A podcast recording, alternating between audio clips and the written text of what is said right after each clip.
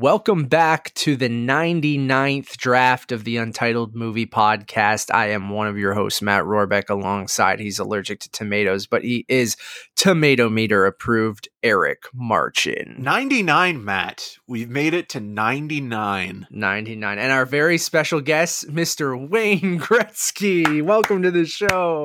Star of Uh, Mighty Ducks 2. Um, no, Wayne Gretzky's not here. Eric, uh, I just got back from vacation. I haven't really spoke. Uh, we talked a little bit through text. Uh, I was mostly off the grid, tweeting here and there, and on my phone using my data. Uh, sometimes, but the service was spotty. Um, You were on a beach are you? vacation specifically. it was. and you, it was you, the beach from old. You look yeah. young, surprisingly. Yeah. I somehow I You're the uh, Paul Derek- Rudd of uh, of people Yeah. being on the beach. yeah, on the old beach. Uh, how you doing, man? uh, I'm good. I'm good. I uh, actually uh, saw my dad today uh, for the first time in over a year and a Oh half. Oh my god! Wow! Um, wow! So much so that I didn't even see him for the holidays. And uh, today, when I met him at the Royal Oak, he was wearing his uh, Miami Dolphins uh, shirt, the bright orange shirt. Uh, he's a big Amazing. fan, uh, and he gave me a bunch. My dad is also. Is that a dad thing? My dad is also a Miami Dolphins fan. Probably. Uh, he also likes Dan Marino, but he. yeah, my used- dad loves Dan Marino, he used to be yeah. a baseball guy when he was in like his 20s to 30s and now he's you know in his early 60s and is uh, a more of a football guy um, right. Which is interesting overall My dad not a football guy at all, but So- was before. since i hadn't seen him in uh you know a, a year and a half you know i missed christmas on because my mom and dad are divorced so two christmases thing so last year christmas was just basically canceled because it was like well why bother going out anywhere and that kind of thing Sure. so when yeah. I when I met him afterwards, I, I went back to the uh, his car and he's like, "Here you go," and it's like I have all these wrapped Christmas gifts. So I figured, why not take the opportunity to unbox or unwrap wow, these gifts? unboxing from your dad. yeah, and in in real time and see what I what I got in terms of these stocking stuffers. It's uh, it's Christmas in August. Okay, Yeah, let's do it. So we got uh, uh, some nice wrapping paper with a It's got a- penguin and uh, oh, I thought it was a snowman, but No, it's, it's a penguin, penguin, yeah, with some uh, candy canes, right? Or is that the North Pole? it's a candy cane. Yeah. Okay. Oh, what is it? Eric's unwrapping. I will do some commentary, or you can talk, Eric. All right. It is a uh, a new This is a new such a razor oh, and uh, oh, shaving kit. wow. There you go. Yeah. You do couple you do max. Your, your your hair does grow in very quickly on your face, so it that sure will does. Is that for your head or your beard? Uh, this is a multi-functioning Conair for men. Ooh, Um, reading the French Con side. Air. Uh, trimmer, re- Hey, multi-purpose, mo- multi-purpose rechargeable trimmer. There, there's the movie tie-in, Con Air. It smells like cologne. Hey, maybe there's some cologne in one of these packages. All right, I so would not be surprised. Number two, it Number looks like. I'm gonna guess it's a uh, a book, a book of some kind. It is a, it is uh, Stephen King's uh, Pet Sematary. I don't know. uh, God. Uh, it's meditations. oh, the, I got it. It's a book. the philosophy uh, classic, the Oh, okay. international bestseller. A a meditation book. Yeah, So you're gonna be very zen moving forward. I'm going to be as uh, as zen as David Lynch. starting with the hundredth episode. Eric will be zen. Smell Okay, like what does that smell? These all okay, smell like my your dad. that probably tracks. All right. I love this. Isn't it? It's a little halfway through the year, or more than halfway through the year, but we're closer to Christmas, so Christmas than we comes early Year's. or late, depending on how Yeah. you look at it, because this is last Right. stuff. It'd be amazing if some of this was like expired. It's Uh, like milk. Shit, I wrapped it in December. so I got uh, some Dove Men Plus Care Oh. extra fresh, invigorating formula, Sick. body and face some bar. soap. Oh, some soap. Oh, love yeah. it. Oh, I love it. Stay clean. Maybe that's what smelled like cologne. Maybe. Um, My dad really like wraps these things to the ninth degree. My mom is like that too, where she will wrap like one pair of socks, and that looks like it's some deodorant. Oh, it or sure is. It... It's it's Axe Fresh 48 hours. I don't even use Axe. oh, that's great. Some Axe, And it- not body spray, Uh, but yeah. Axe deodorant. It's uh Okay. it's Dark Temptation. that's That's absolutely what smells like a boys' locker room. In I don't uh, even use grade. Axe, by the way. Like Uh, I- whatever. yeah. Who cares? Like it. It. Whatever. No, no, I not, use, not like, that I'm Old saying Spice. that. It's just that, like, you know, in general. That's so funny. I love parents' Christmas gifts. It's the best. so I got a little tin Um, here that says oh, uh, it's celebration. cocaine. it's cocaine. Um. Some money. Oh, there you go. I mean, that's always sweet. I got uh, go. two hundred dollars here. There you go. That, smells that'll like buy um, you. smells like syrup, maple syrup. That'll buy you two Criterion 4Ks that we'll talk about later on the show. Right, so that's um, cool. That's, that's pretty dope. Let's see. That's else. pretty dope. This is exciting can- for anybody tuning into this and like, what the hell is? And especially being an audio podcast where no one can see anything that you're doing. They just hear ripping and shampoo or body wash. oh, it is uh, Dial Uh, for men. Ooh. Three Oh, in sick. one: hair, body, and face. Does your dad is your dad trying to tell you something? No, that, he like, always does this. Like Yeah, literally, he gets Connor, Kyle, and I the Yeah. same exact thing. And half of these products we don't even use. Like I always use Head and Shoulders, and I have like a special like um, face and soap cream that I use Yeah, because I have Yeah. really sensitive skin. It's not because I'm a fancy boy. It's more just because I. Am gonna call you a fancy boy. it's more yeah. because I have like like I break out very Mm. easily. Um, let's let's see. incredible. Oops, I didn't want to open Safari. Yeah, see here, like this is almost impossible to open, but it's probably hair gel, and I don't even use hair gel. It, I've never seen you put a hair product. No, in I don't. before in my Yep, life. it is. It is uh, got to be. Oh, got to be yeah. phenomenal light hold styling gel. Well, you know, you can try it out. There you go. I mean, I've gotten this before, so Mm-hmm. Mm-hmm. Mm-hmm. that is so I predictable. The that. thing that he always gets us as well, and I guarantee it's one of the last things I'm going to open, but he always gets us Werther's originals, and I keep telling him, and Kyle does too, and Connor, we're not 60 year old men. We don't like Right. Werther's originals. Yeah. So- I mean, I like the Werther's. Have you ever had the Werther's um, chocolate that have like the toffee in the middle? Where like those are pretty good. No, I, that you I mean, just I don't even have anything necessarily against Werther's. Against I just Werther's, don't eat just them. like- I just don't like. Even as a kid, I just thought that like, oh, it's okay if you visit your grandparents and they have some or what have you. I, I get it. I get it. Yeah. So I got some uh, Dove shampoo, fortifying shampoo, uh, Aqua Love it, Impact with ca- say, with does your- caffeine and Oh, ocean minerals. get jacked. Actually, Dove for Men's pretty good. I use Dove for Men. Yeah, sometimes. it's not bad. It's a lot better It's than fine. Dial, whatever the fuck that is. Sorry, Dad. If anyone has never listened to He's this podcast this. before, they're going to be like, "What the hell is this?" All right. Um, uh, so a Merry Christmas, everyone! Yeah. Merry Christmas. or Happy Um, Hanukkah or Kwanzaa or, or- whatever yeah. you celebrate. Whatever you celebrate. Whatever was In delayed in the last year and a half for you if your dad met up with you eight months into the year, at, a, at the Royal Oak uh, outside on the patio. what you eat for lunch? Uh, I had a buffalo chicken uh, wrap, Ooh. which was spicy. It was good. Uh, Colgate optical white, oh, nice. Get the white white teeth. Yeah, and oh, it. I know what this is. I know what uh, this is. a pack of underwear, some socks, Nope. or what? Uh. is okay for if you're you're listening to this. It is the biggest bag of Werther's. You should take a screenshot of this. I have to. One second. Oh my god.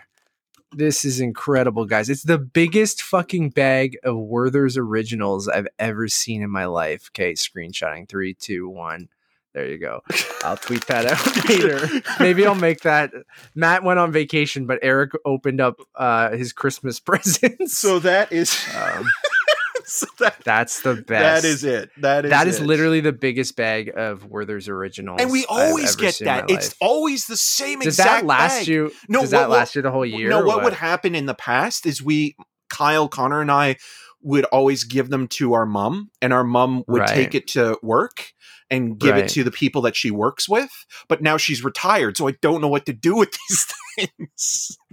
That's fair. Yeah, that's fair. Go to a some sort of office and just dump them in the bowl that they have, the collective bowl. So that was Well, that Christmas was, in uh, August. That was Christmas in August. So uh, happy holidays to everyone, uh, whatever you're celebrating. Um, we'll check in with Eric's dad next August to see what Christmas gifts he got him. Uh, that was fantastic, Eric. Thank you for sharing that with everyone. Ah, no Um, problem. Um, I just got back from a week long trip to Tiny Township here in Ontario. Uh, as Eric's smelling all of his gifts. Um, yeah, man, it was. Um, so I'll talk about what I watched and stuff at the cottage. I only watched a couple movies, but um, it was just a nice kind of relaxing. Uh, you know, it's probably the longest I've been away from home, whether it you know our old condo or our new house, like um, in during COVID, and it was just uh, you know Nevis and I for the first half, and then Nevis, myself, my sister Sarah, uh, my kind of sister Danielle. She's not really my sister, but she's my sister's best friend since they were kids, and she's basically family. So my sister Danielle um, and my mom and dad all came for the second half, and we stayed at a friend's cottage um, up in uh, near Midland, Ontario. Um, by a, a, a, two minute walk to the beach, a nice little tiny cottage with no internet, no cable, um, barely had reception, but were able to kind of, you know, Nevis was able to work from my phone and the data and tethering and stuff like that. Oh, so she was still working. Then, she was still. Yeah. So originally we were just going to go up for the weekend. Um, but uh, a good friend of mine, Derek, um, Derek's amazing. And he was like, hey, uh, no one's going to be up there like this week if you want to go up earlier. And then Nevis was like, it would be nice to get away for more than just, we always just go away for four days or three days, right? Like over a long weekend. Oh, excuse me. God, now I'm getting choked up. Because of those um, Christmas so, gifts. Yeah, we decided it was so touching. um, so uh, we decided to go up on Monday, and uh, Nevis worked from Monday to Thursday up at the cottage, and the reception was spotty, but he had like a Wi uh, uh, cellular booster, so I had to put my phone near the booster, and then she kind of tethered off my my phone, and luckily I have like 25 gigs of uh, data per month. But um, super relaxing, super chill. Like it's a, just a small, really beautiful cottage. Uh, there's a creek in the back and a nice deck and area, and then it's literally like a two minute walk to the beach. So basically. Uh, every day. Nevis loves the beach. I'm not a huge beach person, but she is uh, converting me into uh, an M Night Shyamalan know. fan again. Yeah, exactly. Um, so we went and hung out like every day at the beach for a few hours, and then uh, it was just very chill with me and her. Um, watched a couple movies. Watched Poseidon uh, from 2006. That great Kurt Russell um, classic. I love Kurt Russell, which is one reason why we had this disaster uh, triple pack with Twister, Poseidon, and The Perfect Storm. And Nevis is a big um, disaster movie fan, right? Yeah, and then um, we were going through and weeding through these movies that I brought, and we were like, kind of just want something stupid and like you know a fun cottage movie that I don't really have to like. I don't want a drama right now or something that I really like emotionally will affect me, even though thousands of people die.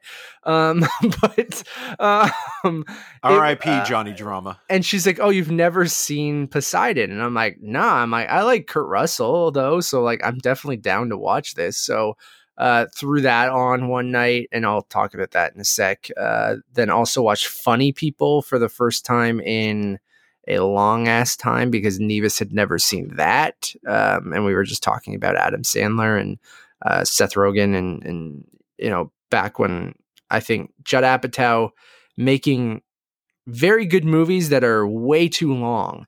And that was kind uh, of like his kind of big gamble awards wise. I remember when yeah. that came out in the summer of 2009, you know, he had already done obviously the 40 year old Virgin and, and knocked up and had a lot of goodwill behind him. And this was him doing like that kind of hybrid comedy drama, James L. Brooks style of film with Sandler, who he's been friends with since they were kids. I mean, in the opening scene, there's a shot of him in a college Both dorm, them, right? yeah, yeah, hanging out, and um, you know, I mean, obviously now I, it's been a while since I've watched it, but the thing that I, I remember liking the most about it were the fake movies that Adam oh, Sandler's God, characters starred in because they kind of look and feel what you'd expect like, like an Adam, Adam Sandler, Sandler, movie movies, would yeah. be, especially a Netflix Adam Sandler movie is now. Oh, George Simmons is Adam Sandler, right? And that like I, I really do love funny people. Like um I I I I liked it when I saw it back in I think we went through a late 2000s phase because it was also late. It was 2007, wasn't it? I think. Uh, or 2008. I no, forget, I think it was 2009. But... The film when it came out because it was the okay. summer that Inglourious Basterds, it right public enemy sandler turned down bastards to do funny people yes.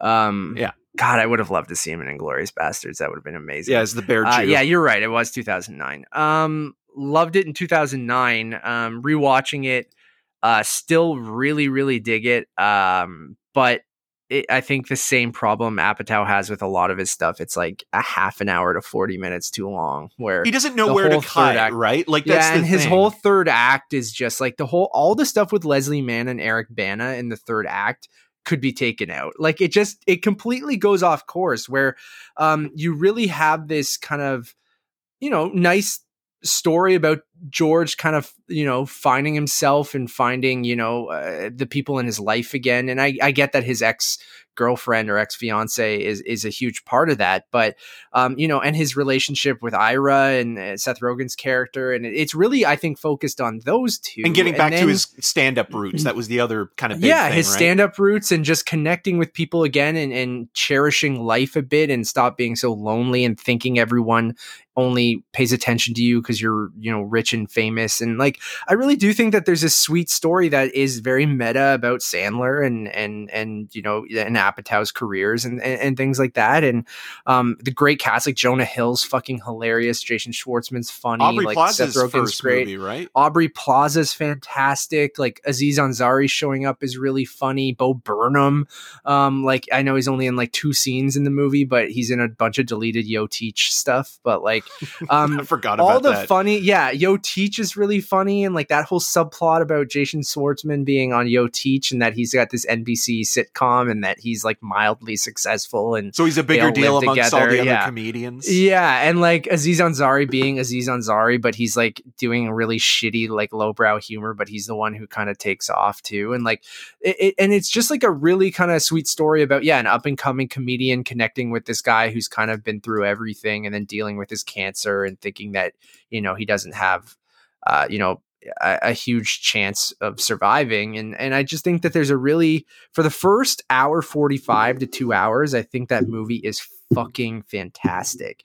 And then uh, about yeah two thirds of the way through or three quarters of the way through he um you know he talks to andy dick and and and norm uh, macdonald and like revealing that you know he uh, has cancer and he starts connecting with all his friends again and um and thinking you know that people are going to treat him differently because he says this but really people just want to spend time with him because they you know you appreciate life a, a bit more. And then he does this whole thing with revealing it to Leslie Mann and they reconnect. And then there's this whole subplot about how obsessed he is with their former relationship and that she confesses to him that she's always still loved him. And and then there's this whole fucking thing where it takes place at her house. And I'm sure you remember this Eric but that whole thing just goes I feel like completely off the rails and is like I'm like this movie was never about like I get that he calls her at the beginning and he like she's the first person that he wants to talk to after he gets this diagnosis and shit but like that whole third act just feels like it completely like boggles the movie down and then it tries to get back to the ira's stuff with seth rogen at the very kind of end and then ties everything together really quickly and But I also just- remember weirdly that Adam Sandler at, at that point also like after sort of the cancer scare and, and him reconnecting with Leslie Mann and and even like the stuff with Eric Bana, I almost again it's been a while since I've watched it, but I remember there was kind of like kind of a cruelty or at least kind of like Sandler's character wasn't always a nice guy either. Like there was still Mhm. something about him that he could be kind of a Oh, bit of a jerk he does, as well. Yeah.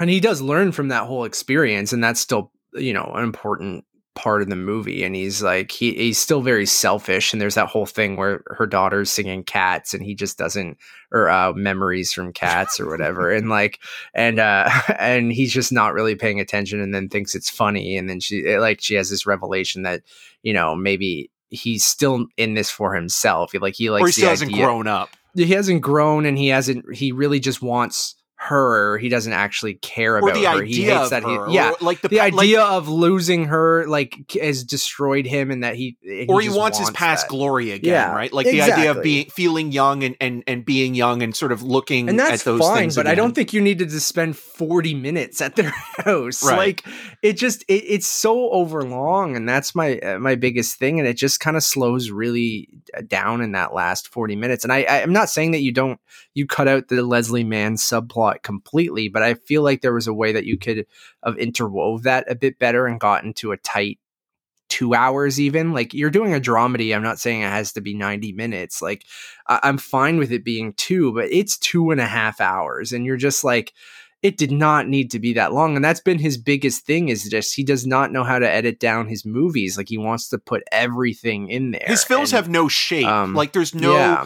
Like the pacing and structure of his films like i actually don't mind it as much with both the 40 year old Virgin or knocked up but they still are overlong for what they are but they kind of Mhm. still but they're still at that like two hour mark yeah but you can still kind of Yeah. weirdly give those movies a pass because they're more sort of traditional comedies with a little bit of sweetness and sincerity sort of you know integrated throughout the script but then when you get to something like funny people i remember my biggest problem is is a lot of the things you're you're echoing with you know the subplot of of leslie mann and and eric bana's relationship and sort of sandler kind of being the wedge in between that but also sort of trying to balance that out with ira's journey as well and then yeah it just kind of feels overlong and then it really became sort of you know a a, a- a very kind of typical thing for apatow with you know this is 40 where it really felt like it was bloated and didn't really have any sort of direction uh, or or s- sort of idea of, of what the the through line of the story was. Yeah. No i totally agree. And, as much as I, s- like Eric Bana too, like it's it's strange because like I get the casting of Eric Bana because a lot of people for like a lot of people still don't realize that Eric Bana started out as a stand-up comedian as well, you know, in Australia and and popping and up he's in funny in the movie it's just i, I don't know yeah, popping up in movies like The Castle and things like that. But it just yeah, it just feels like his character in terms of like him kind of being uh you know an antagonist to Sandler, it just doesn't really work.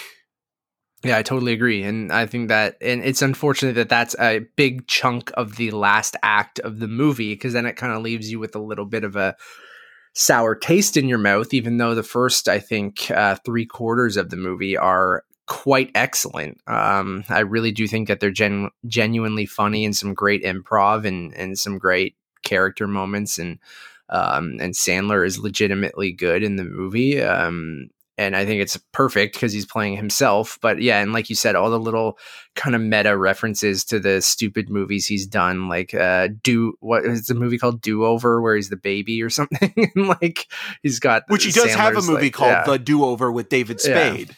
Which Yeah, is a Netflix so, film, or like the movie um, with um, Elizabeth Banks when sh when he's like the the merman. Yeah. we laughed so hard. There's a great, which you can tell it's improv, but it, he's having sex with one of the like kind of uh, uh, women who come over that are sort of groupies or whatever, just having sex with him because he's famous. And um, where she's just like, do the merman noise, do the merman noise. It's like, as he's having sex with her. And it's so fucking funny. Like, there are some genuinely great moments like that where you could tell like Apatow just like fed him that line or fed them that line or whatever, and you just do it in the moment, and like they have to make the cut right before he starts bursting out laughing because you like you could just tell that it's like so ridiculous. Well, there's And, a like, similar joke in uh, Forgetting Sarah Marshall as well, even though he didn't direct. Apatow didn't direct that, but he produced produce it, it. though, yeah. uh, the Nicholas Stoller movie where uh, Jason Segel's character is going through a series of relationships after breaking up, and you know he's having sex with one girl, and and she's like, "Oh, I'm coming, I'm coming, I Yeah. came," Yeah, and then it just yeah. it's a hard cut. Yeah, it's great. And there's some and then uh it balances really silly kind of absurd humor with the sincerity that you were talking about really really well. And um yeah, I just had a, a, a I just reminded me how much I, I actually do like that movie. I just think that it kind of almost falls apart in that last act, but uh, ultimately I think it's it's really really solid. And then Poseidon Well, guess what though, that. Matt? Judd Apatow's next movie, Bubble, which is a is comedy murder mystery, COVID. Yeah. and uh, is on Netflix, will probably be three hours long because Net- Netflix has no Yeah. parameters when it comes to yeah, uh, you know the filmmaker. unless you're blonde, and then Yeah, then you're screwed. The- yeah, were referencing Andrew Dominik's uh, Marilyn Monroe. We're not uh, referencing movie. a blonde filmmaker. Yeah, yeah. Um, and then Poseidon, uh, a bad movie that I had fun watching with Nevis. So, like, I'm not trying to argue that Poseidon is good. Or even as Um, good as the original with Gene Hackman. Yeah, I just um, I wanted a mindless, stupid disaster movie, and that's kind of what I got. And Kurt Russell is so I, I like Kurt Russell enough that he could literally carry uh, a movie about paint drying to me. He's got like, great just, lungs in, in Poseidon. Oh god, everyone does. Yeah, everyone does. And it's just it's so ridiculous and and uh, convenient and um and just absurd. But um, I had fun watching it with Nevis. It was like that perfect kind of cottage movie where I was like, yeah, this isn't a great movie, and I'm kind of laughing at it, but um, I'm having a good time watching it. And um, I really do like Kurt Russell. And it's funny that we um, made a joke about what's his name being a lead, leading man when we watched Forever Purge. And, oh, Josh uh, Lucas. Yeah. I'm like, wait, he is the lead in this movie. Um, well, that was when so. he was still kind of bankable coming off the success. He was kind of a breakout in in that Reese Witherspoon rom com, uh, Sweet Home Alabama, and right. had bit parts in movies like American Psycho and obviously the Ang Lee uh, version of the Hulk. So, you know, that was around mm-hmm. 2006 when he was still kind of you know, yeah, uh, profitable as a leading man. They were trying to make him a make him a thing, yeah, yeah, And he's just kind of a white bland, uh, which is oh, a totally. reference on another but, podcast that I listened to when they when they reference him, uh, okay. like especially in Ford versus Ferrari, where I still yeah. can't get over that character poster that they had for him. Yeah, it's ridiculous. Uh, but Kurt Russell's great, and then I like seeing you know, uh, uh um, you know, Andre Braugher pop up. It's just funny seeing Richard Dreyfuss, but playing Richard a problematic yeah. gay guy. Um, um, yeah, you had and, Johnny Drama, Kevin Dillon. Yeah, who, like that. I think was one of my biggest problems because I also really like um, Wolfgang Petersen, who directed Das Boot and um, The Neverending Story. But again, by this time, he had directed a couple really bad sort of Warner Brothers movies, larger scale films with both Troy and and this um, that kind of you know pun intended sunk his career basically yeah, after like those movies. here, right? But i found like i like air force one oh air force too. one's a lot of fun but th- that was that was late nine mid to late 90s right. where th- this was like troy and poseidon adventure i think were like the two films that kind of really just after that kind of destroyed a career that was you know celebrated with making one of the greatest world war ii claustrophobic films with das boot. Um but with with Poseidon Adventure, I, I, think one of the things that kind of stuck out to me that I thought was strange, and spoiler alert for anybody that that wants to see Poseidon Adventure, I thought it was kind of cheap that they killed off Kevin Dillon so early because it kind of felt like he was going to be the character that kind of screws up the situation for everybody else or meddles. Right, and- but they make him a punchline, right? Like they kind of just make him an asshole very quickly, and then he gets splattered by a, a very again a conveniently timed piece of thing falling directly on him. yeah, and the casting of him as well is is very much of the early 2000s because I mean I like Kevin Dillon uh, quite a bit, and like obviously the remake, but that's when Entourage, Entourage, yeah, exactly, yeah. and like even you know Emmy Rossum coming off of you know the Joel Schumacher Phantom of the Opera and things like that. Like you can tell with the exception of Kurt Russell, uh, who is just timeless. Uh, you know, a lot of the casting is of that mm-hmm. period, with the exception mm-hmm. of Russell and and Richard Dreyfuss. Yeah. So again, not a great movie, but um, you should have watched Volcano with Tommy Lee Jones and Anne Heche. Oh, we, I've watched that with Nevis before. Come on. Um, we were gonna watch Deep Impact, but then I have that on 4K. So like, here's my thinking though: I won't watch something that I could watch on my good TV in 4K, like on like I had the Blu-rays and we were watching on there you know, smaller, probably 32 inch TV. He had great speakers though, because he has a great setup with his record player and stuff like that. So, um, although the balance is a little weird where the dialogue's quiet, but then the action sequences literally blow out your eardrums because it's yeah. so loud.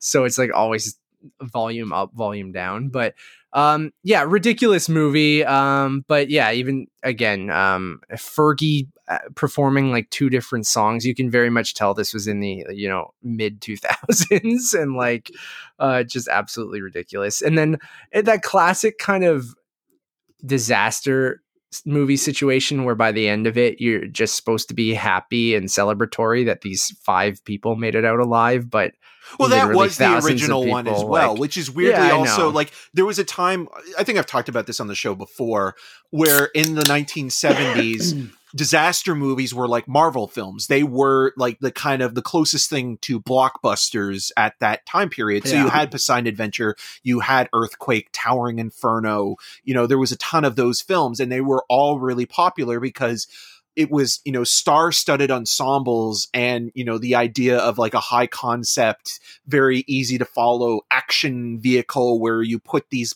you know characters in peril and they had to work together and put aside their differences or not in order to get out of a situation. And there was this time where those movies were you know the the most popular. So when you see one of these kind of films get made again and and a lot of them there was that revival in the late 90s with you mentioned deep impact and armageddon coming out in the same year. You know you had poseidon adventure um and and again like some others kind of trickling out a little bit later with that horrible you know into the storm or or hurricane heist or things like that. So when they do pop up or volcano and, and dante's peak um when they do pop up they do almost weirdly feel more like a relic than anything else, especially Oh, nowadays. yeah. Like I mean, Geostorm, good- Geostorm, Yeah. and and Greenland, you know, Gerard Butler movies. Like they're also again sort of.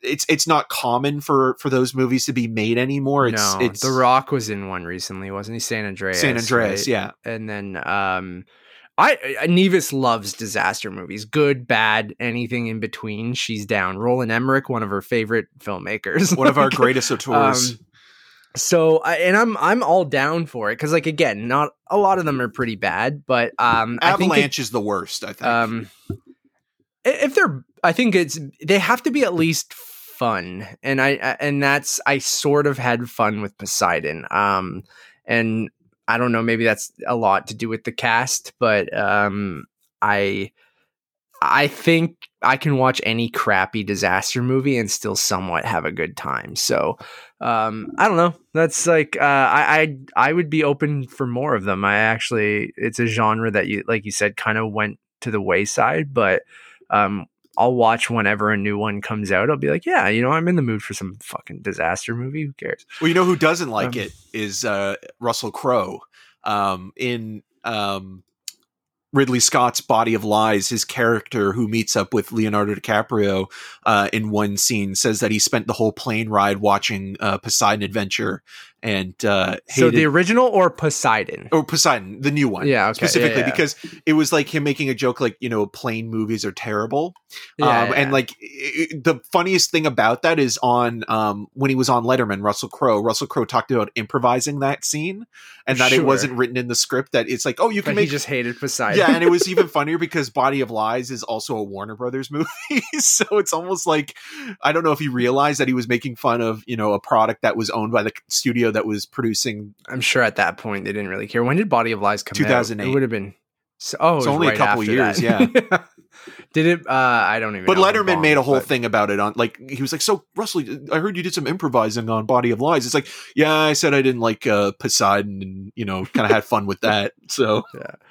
Uh, so those are the movies we watched at the cottage. Other than that, um, played a lot of games. I read uh, a lot of comic books. Actually, um, I read uh, Scott Snyder's. Um, oh my god, why am I blanking? Um, uh, the Batman Who Laughs is what it's called. So, uh, Scott Snyder, one of my favorite uh, comic authors. Um, uh, comic book writers. He's done a long run on Batman for DC, starting, um, you know, in 2011. He wrote for Detective Comics when Dick Grayson was Batman, and he did an arc called the Bat, uh, sorry, the Black Mirror, and it was uh, kind of Dick Grayson dealing with a bunch of different things, but one of the aspects being uh, James Gordon Jr. comes back, and he is revealed to be a serial killer um, and dealing with kind of James Jr. being the psychopath. So, anyways, he's written for Batman for 10 years now, uh, both starting with Dick Grayson, uh, Bruce's Batman. His stuff has gotten, he wrote on Justice League. He did a thing called Dark Nights Metal, where it got a little, you know, the dark universe and all this, not the dark universe like in the movies that we make fun of all the, the, time. but, Universal like, monsters, the dark multiverse kind of thing in the comics he he he touched on and then anyways the batman who laughs focuses on a version of batman from those dark knight metal books that he did where it's basically if um, joker had a toxin in his heart when if he was killed it would release this toxin and basically uh, make that person joker essentially Wait, wait when was this? up, When was like- this this published? A couple years ago. Okay, so it's ripping last off- year, or he- It's ripping Why? off the plot of Spawn when Martin? Sheen puts in this sort of like uh, um, biochemical bomb in Yeah. his heart, and if the if his heart stops, it'll unleash the biochemical uh, that will kill all of the Earth. well, this doesn't kill any. Uh, it just creates the that whoever kills him becomes Joker essentially. Still ripping Uh, off like- Spawn. Um, sure. Um, so this version of Batman did like kills the Joker and becomes basically Joker if he was Bruce Wayne. So Bruce Wayne with all of Batman's training, um, but if he was as fucked up as the Joker.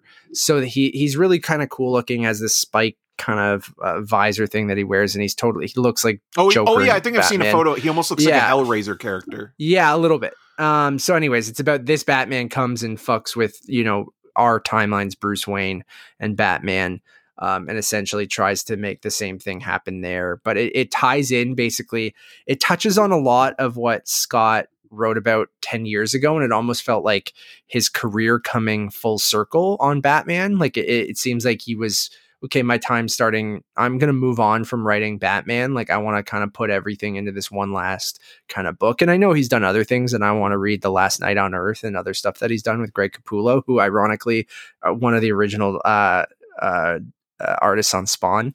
Um, There it is. um, and with Todd McFarlane. And um, so he, he's worked a lot with Greg Capullo. So maybe there was a Spawn um, kind of reference. Maybe that is that. But um, James Jr. comes back and, and Bruce and, and and Gordon have to have get help from James, who's now kind of in like a rehab program where he's taking uh, experimental medicine to try to fix him, f- like cure him of his, you know, being a psychopath. so basically, they have to use James, and it, it brings in the Court of Owls, which Scott created. So his one of his big uh, storylines early when he worked on the Bruce Wayne Batman was creating the Court of Owls, which they've used in other mediums and look like they're going to make in a new Batman game. It's rumored to be in the Matt Reeves Batman movie, might be uh, secretly involving the Court of Owls. And the Court of Owls is a secret society that has run in Gotham basically since the dawn of time. And so it kind of brings elements from all these different arcs that he's done over his 10 year kind of span on Batman and brought him into this one story. And it's, uh, it was illustrated by Jock, who uh, the artist Jock, who did um, that first Batman arc on Detective Comics that I'm talking about. But not Uh, Cousteau. um, no, I actually have a Batman poster by Jock right back here. It's a Dark Knight Rises poster. Oh, yes, that um, is a I'm very good pointing to. Eric. Um, that was illustrated by Jock. Um, so, anyways, it was excellent. Um, I just loved seeing like James Jr. That um, iteration of that character in the Black Mirror that makes him a serial killer. Um, I thought was fucking awesome, and they I haven't really seen. I know he's popped up in some Batgirl comics because that deals with his sister, obviously Barbara, but um, it was just kind of cool to see Scott's, you know, um, career come full circle on Batman, and I really kind of enjoyed that. So read that.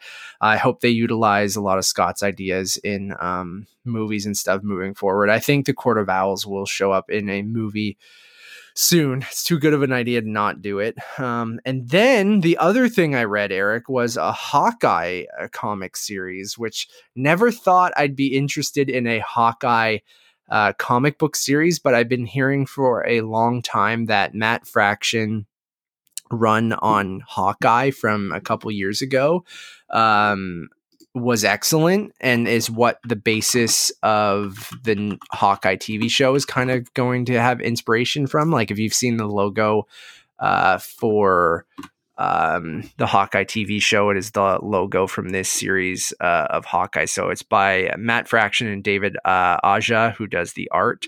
And uh, basically, it's Clint Barton and Kate Bishop um, kind of working together um, to kind of uh, Clint's kind of on the outs, like he's down on the outs, like he's divorced. He uh, basically is showcasing what he does when he's not with the Avengers. So what he just kind of does on his own. So when he's a so he's- or No, this is after Ronin, so he's not Ronin anymore. But when he was Ronin is when Kate Bishop became Hawkeye, if that makes sense. Right. So so now there are two Hawkeyes. Kate Bishop and Hawkeye are technically Hawkeye. and is Kate Bishop still his niece, or are they related? No, they're they're not related at all. So, um, Kate Bishop's not related to Hawkeye. Um, Oh, it- from she's my never been. understanding. No, okay, because I always thought like she was like understanding. relate f- No. through family of some way because not that I know. because I heard that like oh uh, Kate Bishop was a fan of Hawkeye and I'm like does Hawkeye have fans?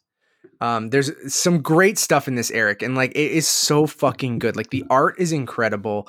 Um, it's very funny and like um, basically the villains in the story are the uh, um, uh, the uh, tracksuit vampires, and um, they're they're like Russian Russian guys that always say "bro," and they're like, "Bro, we got to get him, bro," and like that's all the. But do they do that in that like bros this, Eastern like- European accent? Yes, yeah. Well, you're that's how I'm reading it, Right. right? Like that's and like it's kind of sometimes broken English or whatever how it's written, but like um you get the introduction to Lucky the pizza dog, which is Hawkeye's dog, which we know that's going to be in the upcoming Hawkeye show, which is dog he rescues that loves pizza and like um Kate Bishop is is I can perfectly envision how Hailee Steinfeld is going to play Kate Bishop and it gets me so excited and just her back and forth with Hawkeye is so much fun. There's a one of his neighbors calls him Hawk Guy. He thinks his name is Hawk Guy, but you say it quickly and it sounds like Hawkeye.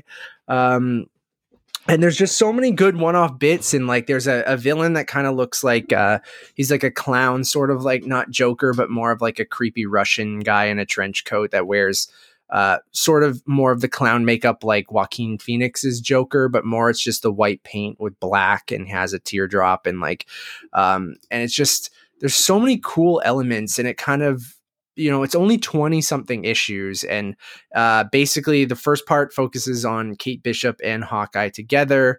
Kate ends up going to california and hawkeye stays in new york and then their stories kind of intertwine and you see kind of kate's side of things and then hawkeye's side of things or clint's side of things and then it kind of kind of all comes full circle so um, I'm so intrigued to see, and you see other Avengers involved, like uh, all his exes get shown up. He has a relationship with this woman who, how he gets tied into this uh, tracksuit vampires and, and and shit like that. And um, it's just, it's really, I'm probably not doing a great job explaining it, but all you need to know is that it is really, really, really good. And um, I'm so surprised because I know everyone said it was amazing, but like I was like, is a Hawkeye book really going to be that interesting? And just seeing him kind of down on his outs, kind of dealing, he owns like an apartment building and he has barbecues on the rooftop and he's trying to stick out with, uh, uh stick up for everyone in his building. And that's essentially what these mobsters kind of want is like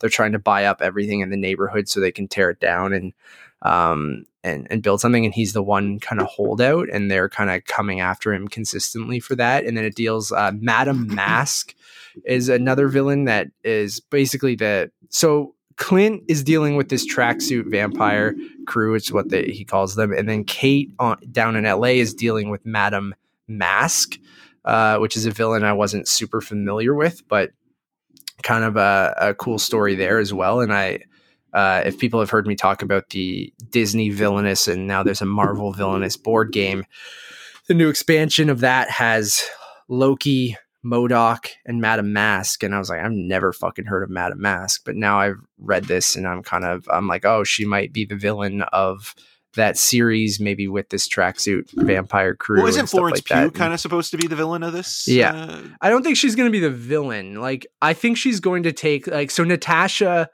uh, is you know pretty prevalent throughout you know this run, and I don't think that the show is going to necessarily be a one to one retelling of of what happens in this comic series, but I think it's going to be heavily inspired by it. But um, and we've seen like uh, you know uh spoilers if you guys don't want to know about set photos of Hawkeye and stuff. But like we've seen uh, like Clint with a hearing aid and stuff like that. So the comic kind of like deals with um his loss of of hearing and, and, things like that. And um yeah, I don't know how Florence Pugh will be involved, right? Like it could just be in a more like we don't know if she's going after him or if he's tr- if she's trying to recruit him, right? right. Because you would think that, like, the way, I mean, again, spoiler alert, the way that they kind of set it up, it almost seems like she's going to go after him for revenge. hmm that's what I think they want you to think, right? Right. But uh, I'm not totally sure. Um, and I want to find like a good description of this. There's the omnibus. Oh, here, Hawkeye. Though, and here's a good plug. Like the entire uh, saga is coming out in a paperback on November 2nd of this year. I read it through the library. I just got the digital um, copies of the.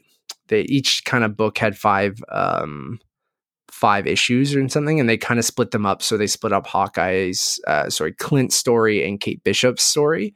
Um, but I think in the actual issues, they kind of went back and forth on them. Um, so it's like Clint Barton continues his fight for justice and good rooftop barbecues with young Avenger Kate Bishop by his side. He's out to get some downtime from being one of Earth's mightiest heroes. But when the apartment building he's moved into and the neighbors he's befriended are threatened by a tracksuit wearing, dog abusing gang of Eastern European mobsters who say bro an awful lot, Clint must stand up and defend his new adopted family any way he can. It's Hawkeye, Kate, Kate, uh, Katie Kate, Pizza Dog, and friends against the Clown, Madame Masque, the Tracksuit Draculas. Sorry, that's what they were. The Tracksuit Draculas, and more in a fantastic Eisner winning uh, reinvention of the Avenger. And so, the art so how does Dom. Toretto fit into this? I wish, man. Because it sounds but almost like they are going for like a Fast and Furious style sort of family with the barbecue adjacent thing. Yeah, Mhm. yeah, and they kind of just make Hawkeye like this, like Eh, you know, the big thing is like he's the human on the Avengers, right? So it, they kind of deal with a lot of that, and him dealing with a lot of that, and they kind of. I'm curious if they're gonna have him like you know divorced from you know his wife in the movies or if that's too depressing because he was working so hard to get them back right. or he was so depressed about them. I killed all those uh, people for you. Yeah, or maybe that's something like maybe she goes, you know, you did a lot of fucked up stuff while you Well, thought that we were that gone. that uh, sleeve that he has, maybe that's the reason why. that sleeve and the haircut, Yeah. right? Yeah. you um, changed too much. But I'm very excited uh, for the series now, and um, I highly suggest that you go and read um, this series because, like, I, I really do think that you know it will. I don't think it'll ruin anything going into the Hawkeye show. I just think you'll have the context, and it made me really love Kate Bishop, like just her kind of snarky back and forth, and just kind of she's super cool, and and like I'm just I'm all for it. And it kind of had like a it has like a retro vibe to it. The um all the art and stuff too, and it's just it's it's fucking awesome. So go check that out, everyone. I highly suggest reading that. Um, Eric, what else did you uh, get up to while I was gone? Well, speaking of Batman, Matt, uh, I watched the uh, Val Kilmer documentary, uh, Val, on Amazon uh, Prime, which you can watch right now if, if you're interested. Um, it's essentially a classic um, sort of telling or biography of you know Val Kilmer. It's it was co-released or, or co-created by A24, and it, it has a it shares a little bit of a, a similarity with uh, De Palma, with the exception of it's more sort of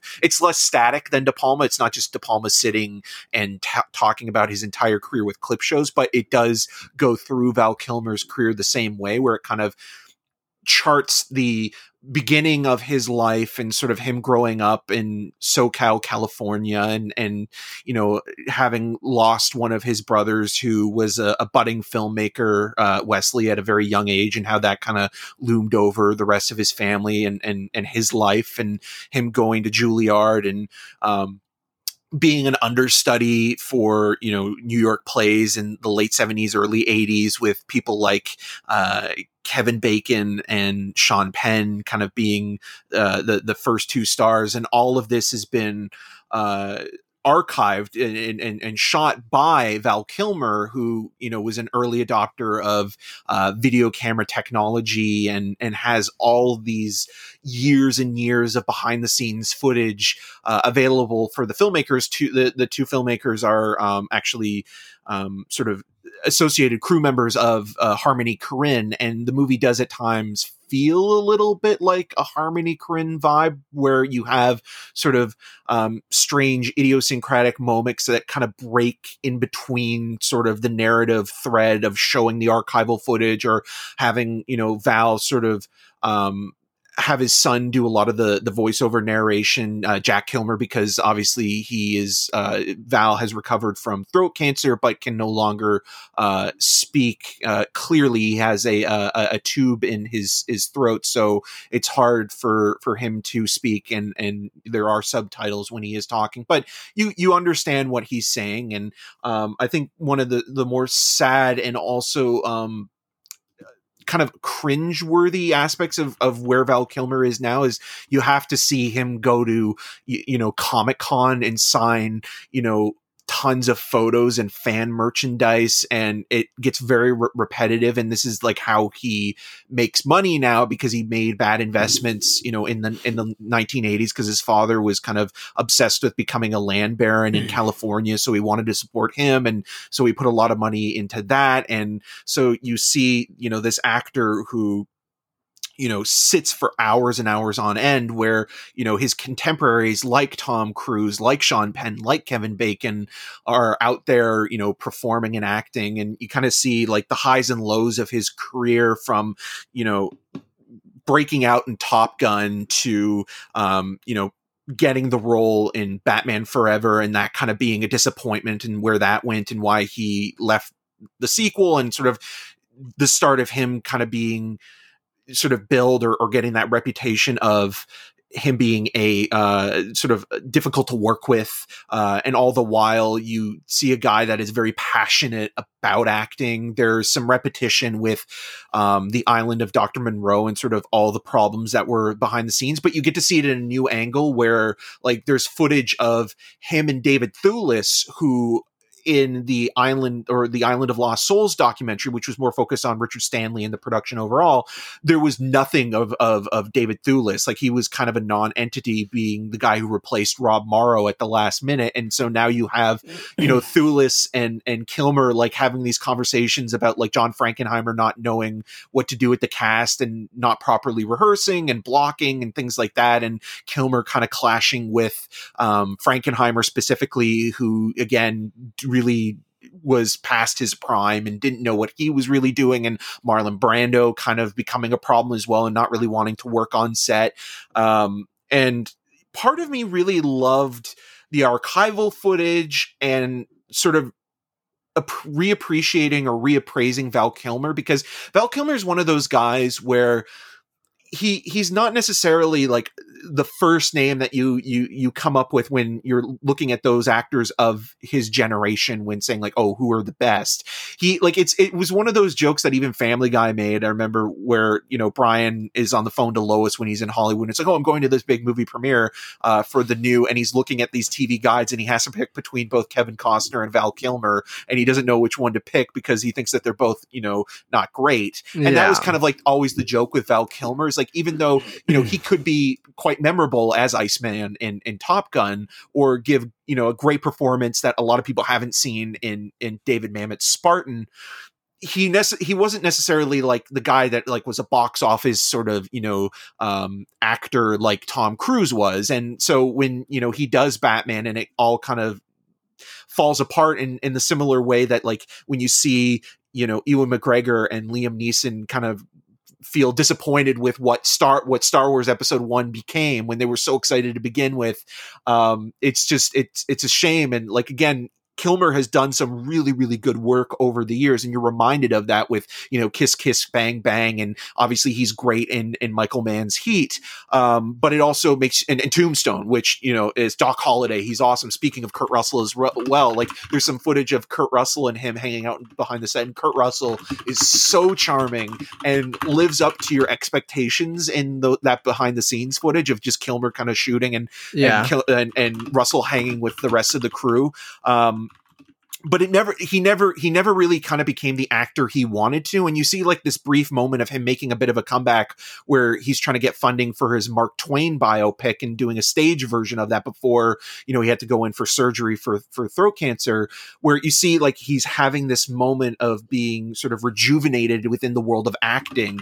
Um, but at the same time i felt that it was a little bit unbalanced with how it was kind of using both the past and present to sort of showcase where he was in his life and what it all kind of means overall and what the film is trying to say. Like it, it just kind of feels like this really um, nice showcase to remind people that Kilmer has done good work and was a good actor and and Yeah. it's a shame it's just where he is now because as much as he doesn't sort of um you know belittle anybody who's making a life going to these comic cons and things like that you just again you look at him and look at the work that he's done and you're kind of like it's just a shame that this guy who you know even though he's recovered he's still uh, somewhat fragile. And you know like there are moments where he gets he starts getting sick and he has to take a break and then he still has to come back though and sign a bunch of other stuff because this is how he's making money Yeah. to support his his family and things like that. And you kind of your heart breaks there a little bit because it it just it feels like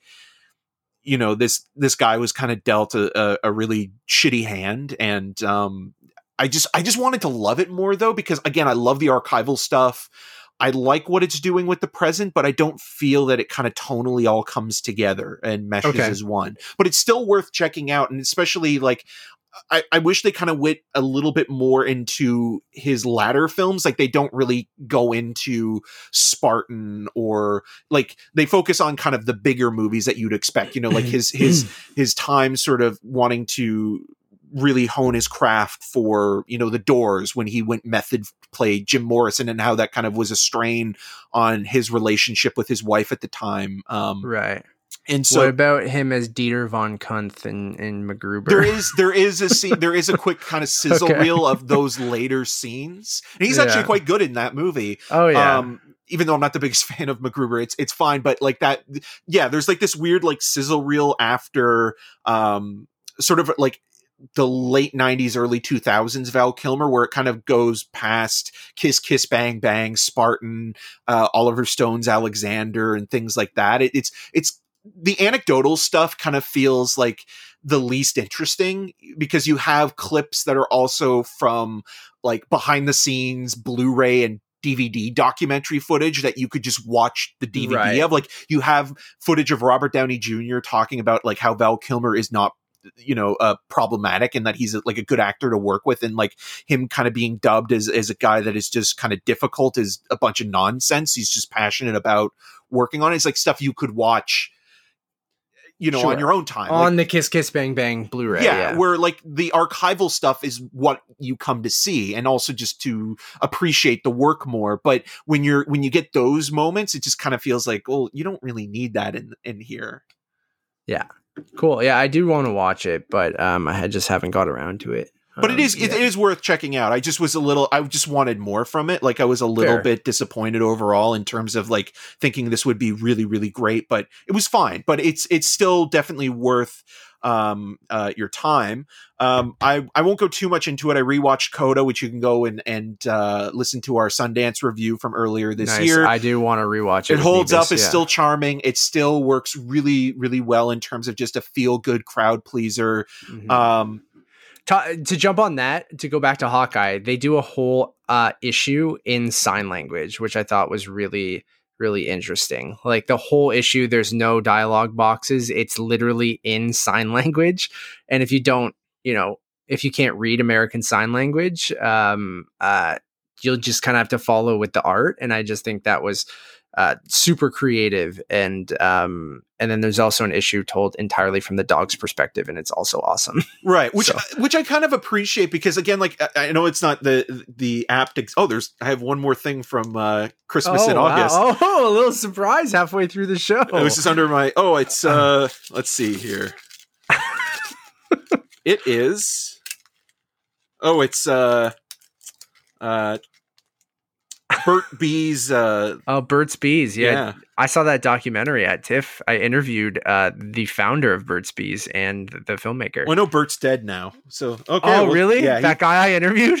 Yeah, the the Oh, actual dang. sort of like he he became more of a, a figurehead as uh, the company kind of became Yeah. more corporate. Um, Very uh, interesting guy. I interviewed him. Yeah. Very nice, actually. yeah, Um, he's yeah he's been dead for I think a few years now.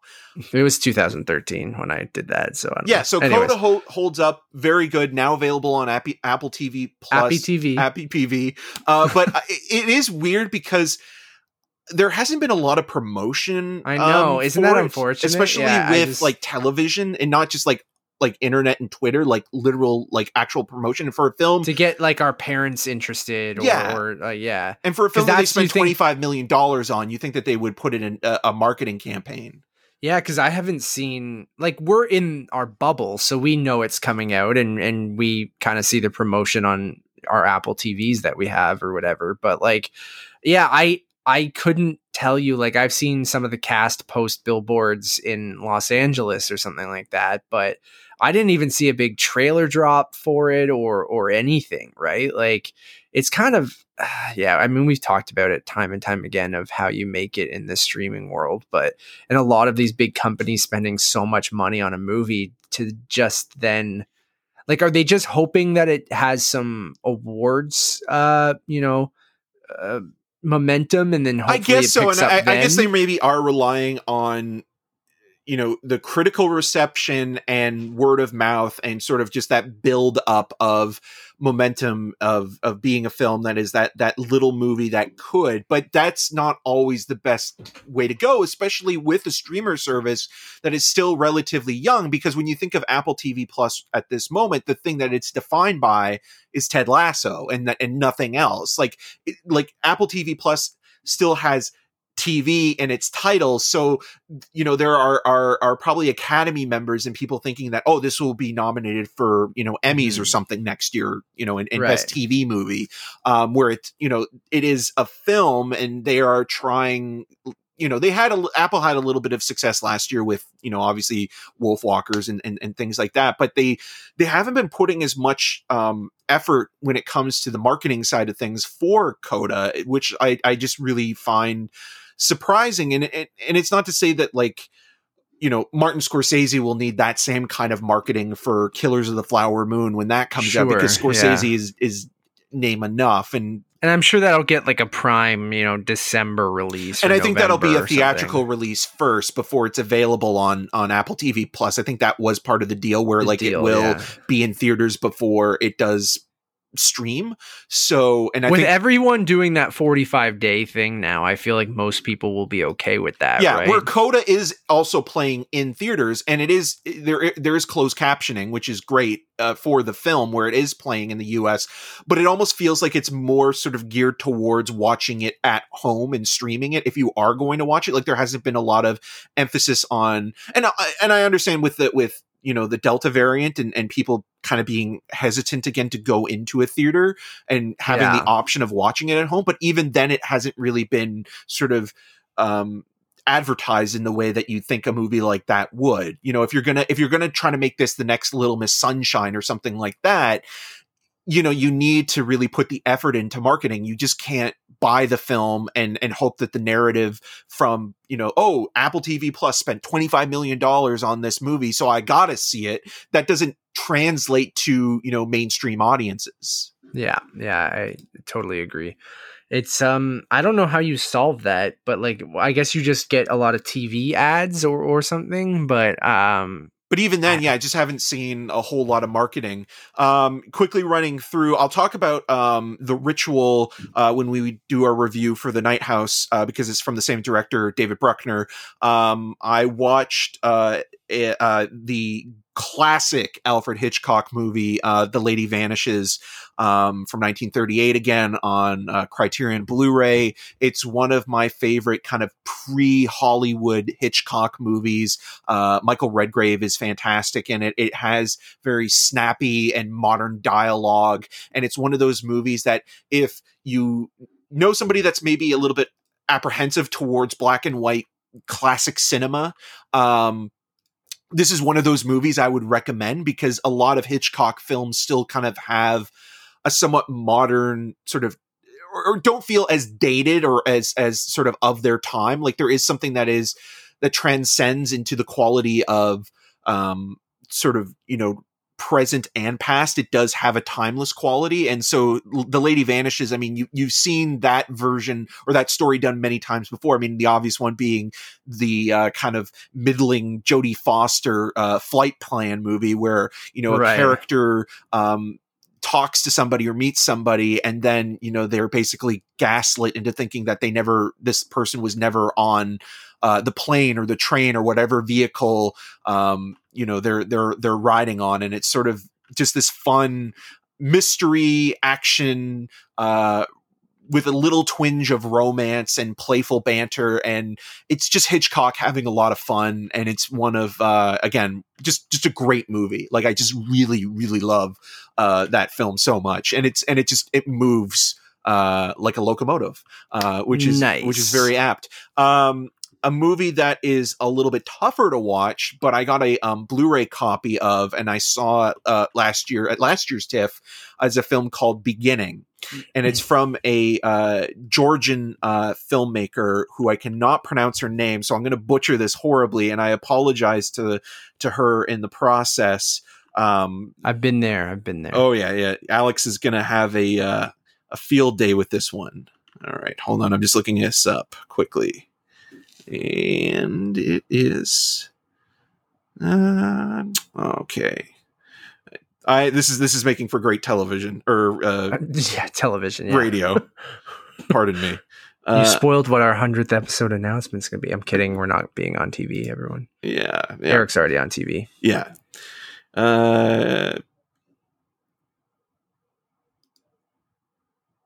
A pregnant pause that everyone thought their thing probably froze or something like I that. love, Eric's I love to leave you in to. suspense. Well, because there's so many movies named Beginning. I'm going through this list. Um, I just want to try to pronounce it the best I can. Um, so it's from uh, Georgian filmmaker Dia Kolum uh, Beglovsliv, okay. which I mean, I I, probably mispronounced that horribly, and I apologize. But the movie itself is very much in the line of this new wave of, you know, Eastern European and European filmmakers where they're not holding any punches. And um, the story is basically from the point of view of uh, the wife of a Jehovah Witnesses uh, minister and sort of seeing this secluded Georgian town um, being terrorized by the locals who don't believe in Jehovah's Witness uh, and and sort of that religious uh, sort of way of life, Mhm. and how this one woman is terrorized um, and assaulted by um, a group of people, one of which is a police officer, and the way that the movie is shot, it's it's all kind of static, kind of uh, widescreen images and and sort of um, wide to establishing shots, and it's so atmospheric and very eerie at times and there's a couple jump scares that you're not expecting from a film that is very much in line with a lot of Michael Haneke's stuff and it does punish the main character in ways that are unflinching and, and, and very brutal and almost as if you, you can't watch them at times or you're wondering if this filmmaker you know hates the character that she has centered the story around and it couldn't be further but it is a very tough watch but a very um, powerful one. Um, and it was picked up distribution wise by Mubi uh, last year and through Mubi, Kino Lorber has released it on Blu-ray. And if you're into sort of um, what's going on right now in uh, Europe, especially with movies like Beanpole and and Beginning, and also even Quo Vadis Aida, um, these are, I think, going to be the next generation of great filmmakers and i mean obviously we're even seeing them farmed out some of them to you know to the last of us so um if you not farmed out. They probably want to do it. Okay. I hope so. I hope so. I, I mean, at least if they're looking at it from a strategical point of view, they're probably making more money, you know, working on one or two episodes, directing, you Oh, know, totally this, and get then then, money, then they but- can go and make their other sort of small, depressing, and hopefully they can bring film. some of that small depressing art house stuff to the last of us and I, yeah, and, and and and again, like um, beginning's not for everybody, and I totally understand that. And there are some trigger warnings to do with sexual assault and some disturbing violence. But if you are looking for a film that's kind of in the vein of what Michael Haneke was doing and, and still is, um, this is very much that kind of movie. And again, like I love that you're seeing these younger filmmakers who are in their late twenties, early thirties, showing a lot of restraint. Like when you think of like the the stereotype of a young filmmaker kind of you think of like okay their first film they're going to throw everything in the kitchen sink into the project because one they're you know it's their first film they're unexperienced they want to show off their skill set and and and you know get their next job but also maybe they're thinking this could be the only movie i ever make so i want to leave a lasting impression with this film or, or or have my signature on it this movie especially is so restrained and quiet and creepy and it plays as much as a horror film as a political thriller as a film about sort of religious convictions and sort of the the challenging of religious convictions and I'm just really excited to see where this filmmaker is going to go. So it's now available on Blu-ray as well. So if you don't have Mubi uh, and you're interested in the film and you do want to pick it up on on physical media it does have a Blu-ray release through Kino Lorber. Love it. Love it Anything else? Uh, no, that's it. Uh, after that pregnant pause, I think uh, we're good to go into the news. Um, last thing for me, I rewatched Don't Breathe, but I will talk about that when we review Don't Breathe too. So, um, update there. Eric and I didn't um, see it last week when it opened because I was away, and we just thought, you know, we'll go see it together. Well, it also didn't get any press screenings here in Canada. It, it, yeah, yeah. It was basically a film. But usually, did- we would have went on the Thursday and had a review for people before the weekend. Um, but I was away, so we uh, are just waiting. hey, you're bit. only gonna- human. You know, we'll you have that review to... uh, probably uh, August 17th, um, which is a tomorrow, Tuesday, if you're listening to this right away. But um, sometime this week, you will get a Don't Breathe 2 review, which I will talk about rewatching uh, the first Don't Breathe. Uh, there's a couple of breaking news, Eric. We're going to talk about, you know, Cineplex's Cine Club as well as Landmark Cinema's uh, extras um, which is their rewards program. Uh, but before then, I was just on Twitter. Uh, Sony is nearing a hundred million dollar deal to sell Hotel Transylvania, Transformania, uh, to Amazon Prime. So that's interesting because uh, Sony usually has been in bed with Netflix lately. So well, especially I, with again Adam Sandler, right? As well. Is is the Sandman back for this one? I heard that like. Or did they the, replace him, or is he not in or, it at all? I don't know. Like, um, yeah, replacing Brian Hull and Brad Abrell are respectively voicing the roles of Dracula and Frankenstein, replacing Adam Sandler and Kevin James. God. The rest of the cast is returning, including Selena Gomez, Andy Samberg, David Spade, Steve Buscemi, Kathryn Hahn, Jim Gaffigan, Molly Shannon, Keegan Michael Key, and Fran Drescher. Oh, before. Uh, anyways, that's hundred million dollars seems like a lot for the fourth Hotel Transylvania movie on Amazon Prime, but I mean, I guess that franchise is popular. They keep making those movies. Um, I did watch the finale of The White Lotus, Eric, so I should Ooh. bring that up. Um, uh, before we move on, because I do want to talk about that, and I, I think we should have a a more of a discussion once you watch it. Now that it's all out, but yeah. um, I think Mike White stuck the landing. I think it's my favorite thing that he's done. Um, a show that you know gets you hooked with a uh, a mystery of who died at the resort, but then uh, starts as this satirical kind of Uh, like weird, eccentric, character focused show that I wasn't sure if I liked or if it was going to be more in the flight attendant thing where I hate watched it. But then as the episodes went on, I understood what he was going for. And I actually, and it's similar topics he's covered in other movies and things like that. But I like the idea of, you know, setting a show at a luxury resort and then showcasing, you know, what you know white privilege does and what class divide does and and these people who go to this resort and just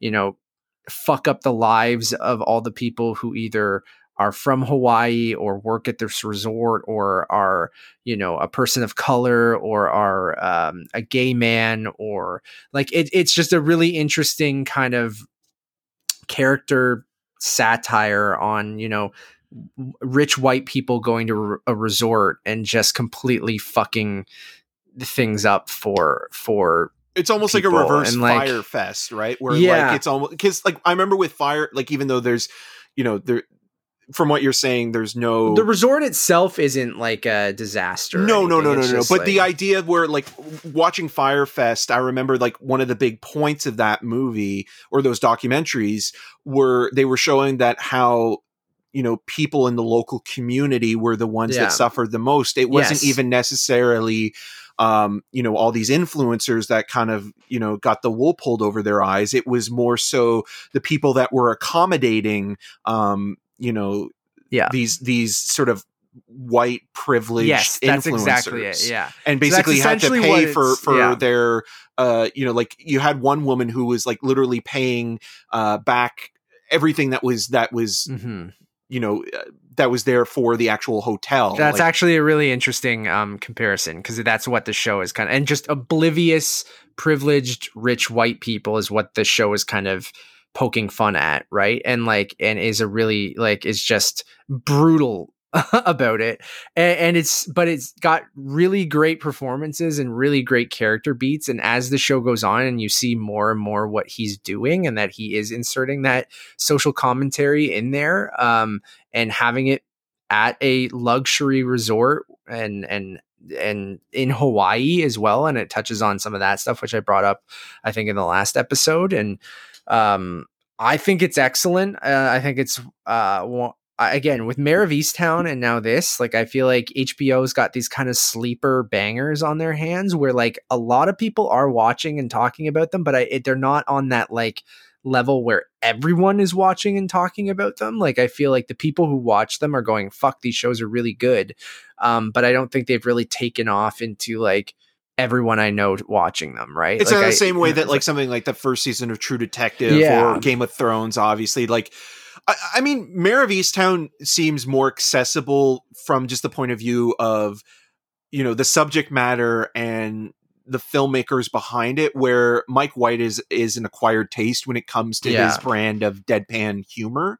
Yeah, and so um I- i'm i'm really excited to watch it and and and now i'll probably maybe watch it binge watch it over the weekend or something like that and, and talk about it on the 100th episode. Um but what i've always found with him is it does take some time um Yeah. to really kind of get sort of settled in the and that's world what this show definitely. and Yeah. and even with you know uh enlightened you know I, I think i mentioned this before the laura dern series that he uh, you know created that was a show that like by the end of season one was when it was starting to really come into its own and then when it got to season two and then it was canceled afterwards it kind of felt like you know a, a little bit of a missed opportunity and a bit of a bummer that you know it, it was finally starting to find its footing and you know it, so it's almost interesting that a mini series is better serving to his sort of uh, Even though it did get renewed for a season two, but it's going to be more of like an anthology series where each season is at a different white. So the White Lotus will be like a chain, like the Four Seasons or something like that, and season two will be at a different White Lotus resort with a different group of you know guests that go that go there and different employees and well, things it should like be at the best so- Western in Marseille with Matt Damon's Yeah. character. sure. But I want to give a shout out. Like everyone in the show is fantastic, but Murray Bartlett, who I wasn't super familiar with, um, I'm going through his filmography right now, and He's on He's Looking, been- right? The the Andrew Yeah. uh, Haigh yes, series. he was Yeah. a regular on Looking. He was in all 16 episodes, or or on 16 episodes of that show and the movie. Um, he's going to be in The Last of Us, which we just mentioned as Frank, which um, I talked a little bit about with Tim Geddes when he was on the 97 or 8th draft, 97th draft. Will he still have the um, same Hawaiian shirt though? Um, I he might actually, and um, but he is fantastic in the show. Like I I didn't know much about you know this guy. I've never really seen him in much, and um, But he has a familiar um, look. I know he um, does, Our, yeah. our friend Jack Atnella was saying that um, he was reminded of uh, Dabney Coleman, and he has a little bit of that look. I- the the look. I like the idea of like he's Australian, right? And, and yes, I, yeah. I like the idea of like an Aus, a, tr- an Australian transplant or or like uh you know a British transplant or someone of that nature kind of working in the tropics. There's just something kind of weirdly comical about that. I I, I Mhm. find especially when they have to wear you know something that is bright colored because usually yeah. if you know any British people uh Yeah. the way I do, you know, very pale skinned people. hmm Yeah, he's fantastic. I mean, Connie Britton's great. Jennifer Coolidge is great. Alexandra Daddario, probably the best I've seen her in a long time Since Texas Um, Chainsaw the beginning. Yeah, this Get is 'em, for you, cuz. or whatever. like, uh, I, I'll never forget. Um, but I never thought of her as like she has a really some great moments in the um in the uh in the latter half of the season that I just were unexpected. Um, for me, uh, Fred Hechinger, his whole arc, I think, is so unexpected and so wonderful in the show. Like, uh, I don't want to get too much into it because I'll again we'll talk about it more after you've seen it, Eric. But like, uh, Fred Hechinger in the show, and it's just it, it's so good where that character ends up and where he starts. Like He's everywhere now.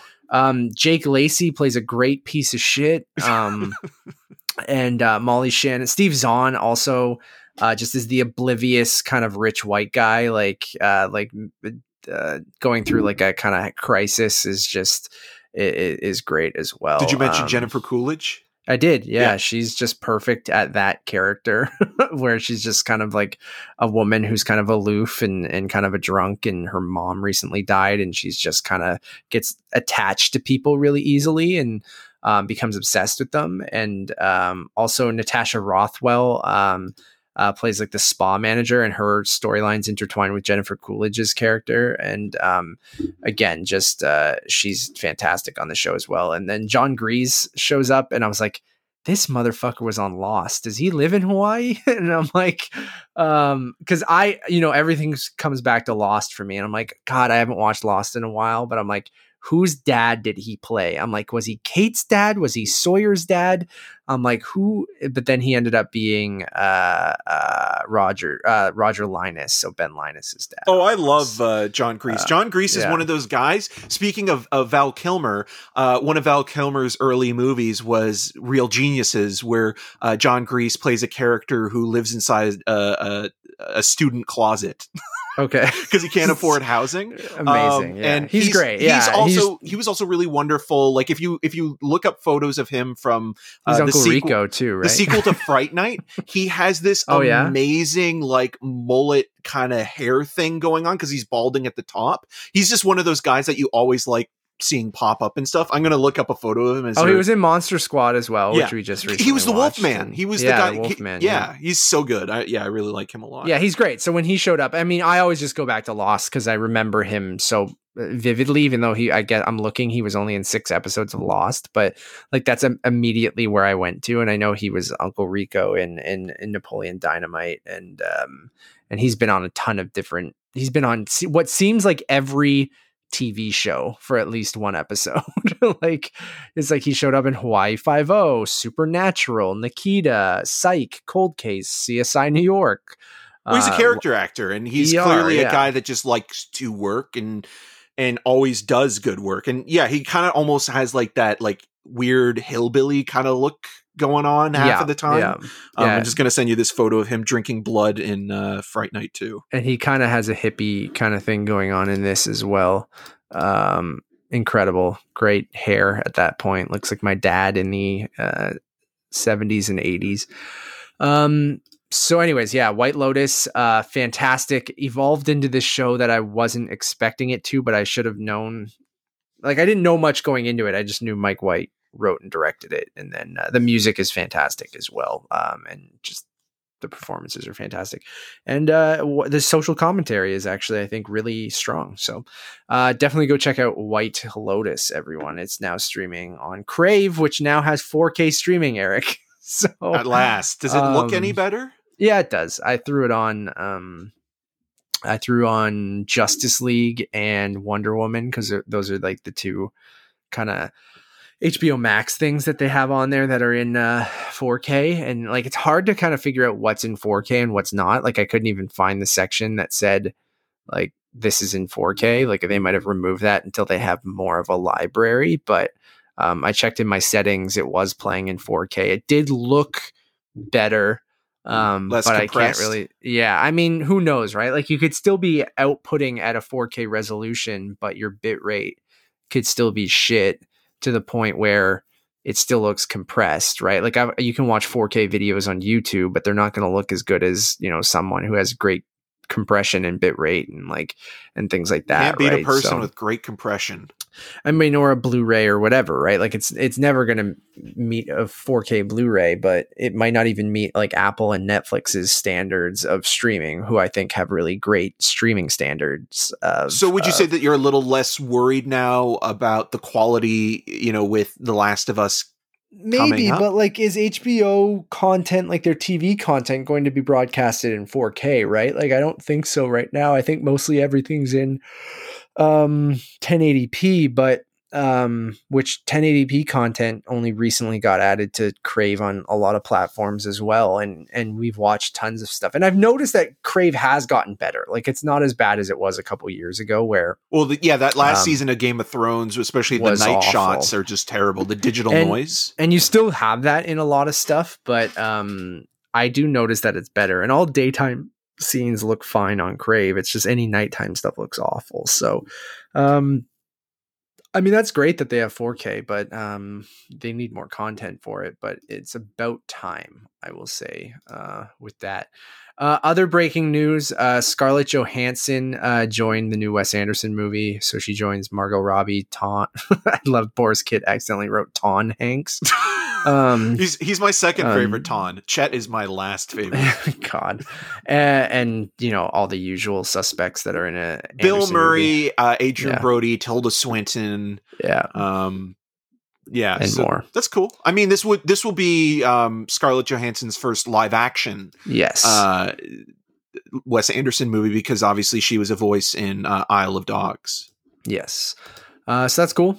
Um, on the trailer front, did well, we you know what? We should quickly mention since you brought up 4K, Yeah, Criterion there you go. just announced that they're going to be releasing 4K UHD uh, Blu-rays, not 4K scans anymore. They're finally upgrading. They'll still have Blu-ray releases, and they'll you know indicate as such. But um, they announced as we're recording this today uh, their November slate for 2021, which includes films like Citizen Kane and Menace to Society, which are going to be 4K uh, UHD releases from them. Is that why they just put a giant K on Citizen Kane's front for 4K? Uh, Yeah, I think that that is probably one of the worst covers that they've ever released, especially for a film as iconic as that. Like, watch them release Mank down the line, and they make a really lovely cover for that instead. yeah. Um, but they also announced uh, in a press release from last week that films to follow will be movies like uh, The Red Shoes and A Hard Day's Night um, and Mulholland uh, Drive and, and things like that. So, uh, well, Mulholland Drive's this month actually, and, and or November specifically it was they announced. announced it for November. Yeah, So I'm very excited to have to purchase Mulholland things for a third time. for, for a second time. okay. Uh, in terms of Blu-ray, because it, it- Did you were you a big DVD Criterion guy too? yeah, I mean, I had I had a lot of them until they started going into Blu-ray, and then And I, then did you replace your DVDs or did Yeah. you? So now are you going to replace your Blu-rays with no, 4Ks? no, no, no, no, no, no, no, no, no. So, like I do with my Blu-rays, I still have my Blu-rays, but um, I have my 4Ks at top, and Yeah, but do you you do double dip, right? Or Yes. triple dip if you Yes. bought a DVD, right? Yes, So, but well, like, I've sold most of my DVDs. The only Yeah. DVDs I have left are ones that don't have a Blu-ray upgrade. I'm but with when it comes to the Blu-rays, I'm not going to get rid of them for the 4K upgrade. I'm going to keep. but you both. are going to buy them. So Yes. yeah, okay, um, f- fair. Uh, why why keep both? Because this will come with a Blu-ray copy. It right? will, but you never know. You know, I just I just like the aesthetic of having sort of the Blu-ray with the Blu-rays, and I'm going to have a 4K section for the 4Ks. Sure, sure. Don't I ask, mean, don't ask. I, I I- don't have any method. I just it, I'm, I'm, just glad. Like I don't have that many criterions, but like I will get a few things when they when they come in 4K. Like I I haven't bought Mulholland Drive and I I do want it, so I I probably will pick that up in 4K. Well, the one I'm Um, really curious about to see what it would look like on 4K is the red shoes because Powell and Pressburger, like, if you look at the red shoes or if you look at Black Narcissus or you you know you look at something that is or the Tales of Hoffmann, their their color palette is so vibrant and so bright that like it kind of would be really great to see you know a top quality version of one of their films play at the highest rate possible and see what that looks like on on a screen Well, and just Criterion is so good with their transfers, right? Already just in, you know, they do 4K transfers in 1080p, right? Where now they'll actually be in their full 4K and they're doing them from camera scans or I mean, sorry, the uh, film reel scans and and stuff like that where it should be the literally the best version that you could possibly get for a lot of these movies. So, um yeah which I is also going to piss me off if they start like double dipping on stuff that was more recent like if they do and like because I, like I have Parasite. yeah i have yeah. paris i have three versions of parasite right now. because Parasite is in 4K. There's Yes, already a regular. Version. I have the 4K, 4K right? version, Yeah. I have the Blu-ray version, and then I have the Criterion Blu-ray version. So if they decide to do a a, a You'll four- have four four versions of of Parasite. Parasite. but I mean, who's who's to complain about that? I mean, Parasite is an amazing movie. Oh, yeah, deserve- I you should the buy every version of it. I have the digital 4K of Parasite, which comes with the black and white version, and which the black and white version is On the also on the Criterion. Criterion. Yeah. yeah, in 1080p though. So, yes. um, which some would argue is still better than a digital 4K, but it depends. Um, yeah, that's that's cool. Like I'm I'm glad that they're finally doing that. It just it does suck for you know. I mean, but collectors are gonna collect, right? You're Yeah. gonna replace your uh It's better your- late your than never, but it's kind of like, oh crap, am I going to have to like rebuy even like some of the Netflix stuff again if they decide? I mean, I don't think they'll decide necessarily to dip, you know, back into something like Roma. Although I would have loved to get Roma on like the 4K they're version going of. th- they're they going will. to They will, but, I think that they'll be smart about like okay, they'll they'll give enough distance between certain films because like Yeah. you look at Mulholland Drive, Mulholland Drive, the Blu-ray was released I think like at least five or six years ago, Mhm. um, or maybe a little, maybe less time, but not like it wasn't like released last year or something like that. And do you think this will just be the standard moving forward, where they, or do you think Well, they, they, they'll be releasing regular Blu-rays as well. as well? yeah, like, you're to looking. coincide. You but- look at the list, like there's some stuff that's just on Blu-ray. Like it just depends if maybe the scan or if the 4K version is available and ready um, right for them right. to to kind of But if they're into it. rescanning, like usually with Criterion, they they don't always rescan and do a new transfer, right? But No. a lot of the times they do, or no? Yeah, a lot of the times they will. I mean, this is a like this is something that I would actually be curious to reach out to Criterion, um, and because I have their their contact info and see if we could get them Mhm. on for a sh- like a, a conversations in November and like do a quick Yeah. kind of talk about that in terms of the restoration process. But I remember with like the Apu trilogy. You know, they actually kind of helped pay for some of the restoration of the film, and not that it was a 4K scan, but they had to kind of look at a lot of damaged film stock that was burnt in a fire in a warehouse. Yeah, because a lot of the times they have like some of this stuff wasn't archived properly. and stuff, exactly, right? and that's why you have people like Martin Scorsese always talking about Yeah. film preservation because a lot of these older movies are, you know, uh, prints on nitrate film, and nitrate film is so temperamental, and you know, if there's a fire. eh, You know, in, in a building, Mhm. and they're in that building, they're going to go up in, in flames so quickly. it gets too hot, Yeah. just they explode. Yeah. Um, yeah, that's intriguing. I'm I'm definitely um uh I, I hate like it's I agree with you that stuff that came out years ago, then I mean, of course, like 4Ks are only I mean, we've had 4Ks for a while, but I wish they jumped on this bandwagon, not even bandwagon, this format a little bit earlier, but um it is what it is. Like I'm glad that they're finally doing it. And then um I'm just Eric, you're gonna have to do this again when 8K TVs come out. And uh it's the cycle of it's the cycle of a collector's hey life. if you if you guys keep it alive then you know what? You'll single-handedly keep physical media alive by buying these movies three four times then hey uh, you're doing you're accomplishing something i guess. So, yeah, um i don't know. If we get to 8k and physical media is still around i don't know but um, i think boutique labels like criterion will always be there. I just don't know if mass mass versions. Of, we've had this conversation before too. I don't know if you're gonna get you know fucking point out a movie behind you. Like I don't know if You probably Disney get or limited Warner runs. Brothers That's, is like yeah. that's what will probably happen. Where it's like, oh, we have you know one thousand prints of this. pre-order it and we'll yeah. print as many as you guys order and after that there's only going to be x amount available and then it's fucking gone like it's yeah, or you unfortunately have to go to Disney eBay and spend Vault. like two hundred dollars on a on a Blu-ray that's It's ridiculous. actually only worth nine ninety nine.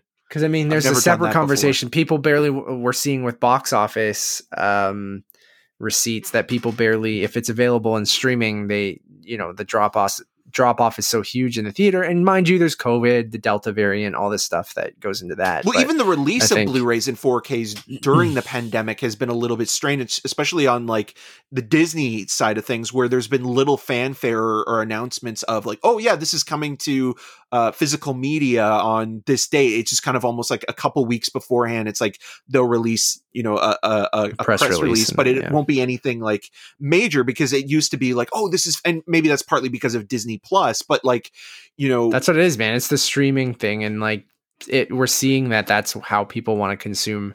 It's almost like they're keeping right? it under the radar, being like, It's we don't killing want to physical media advertise this and theaters. yeah, So I don't know. We'll see.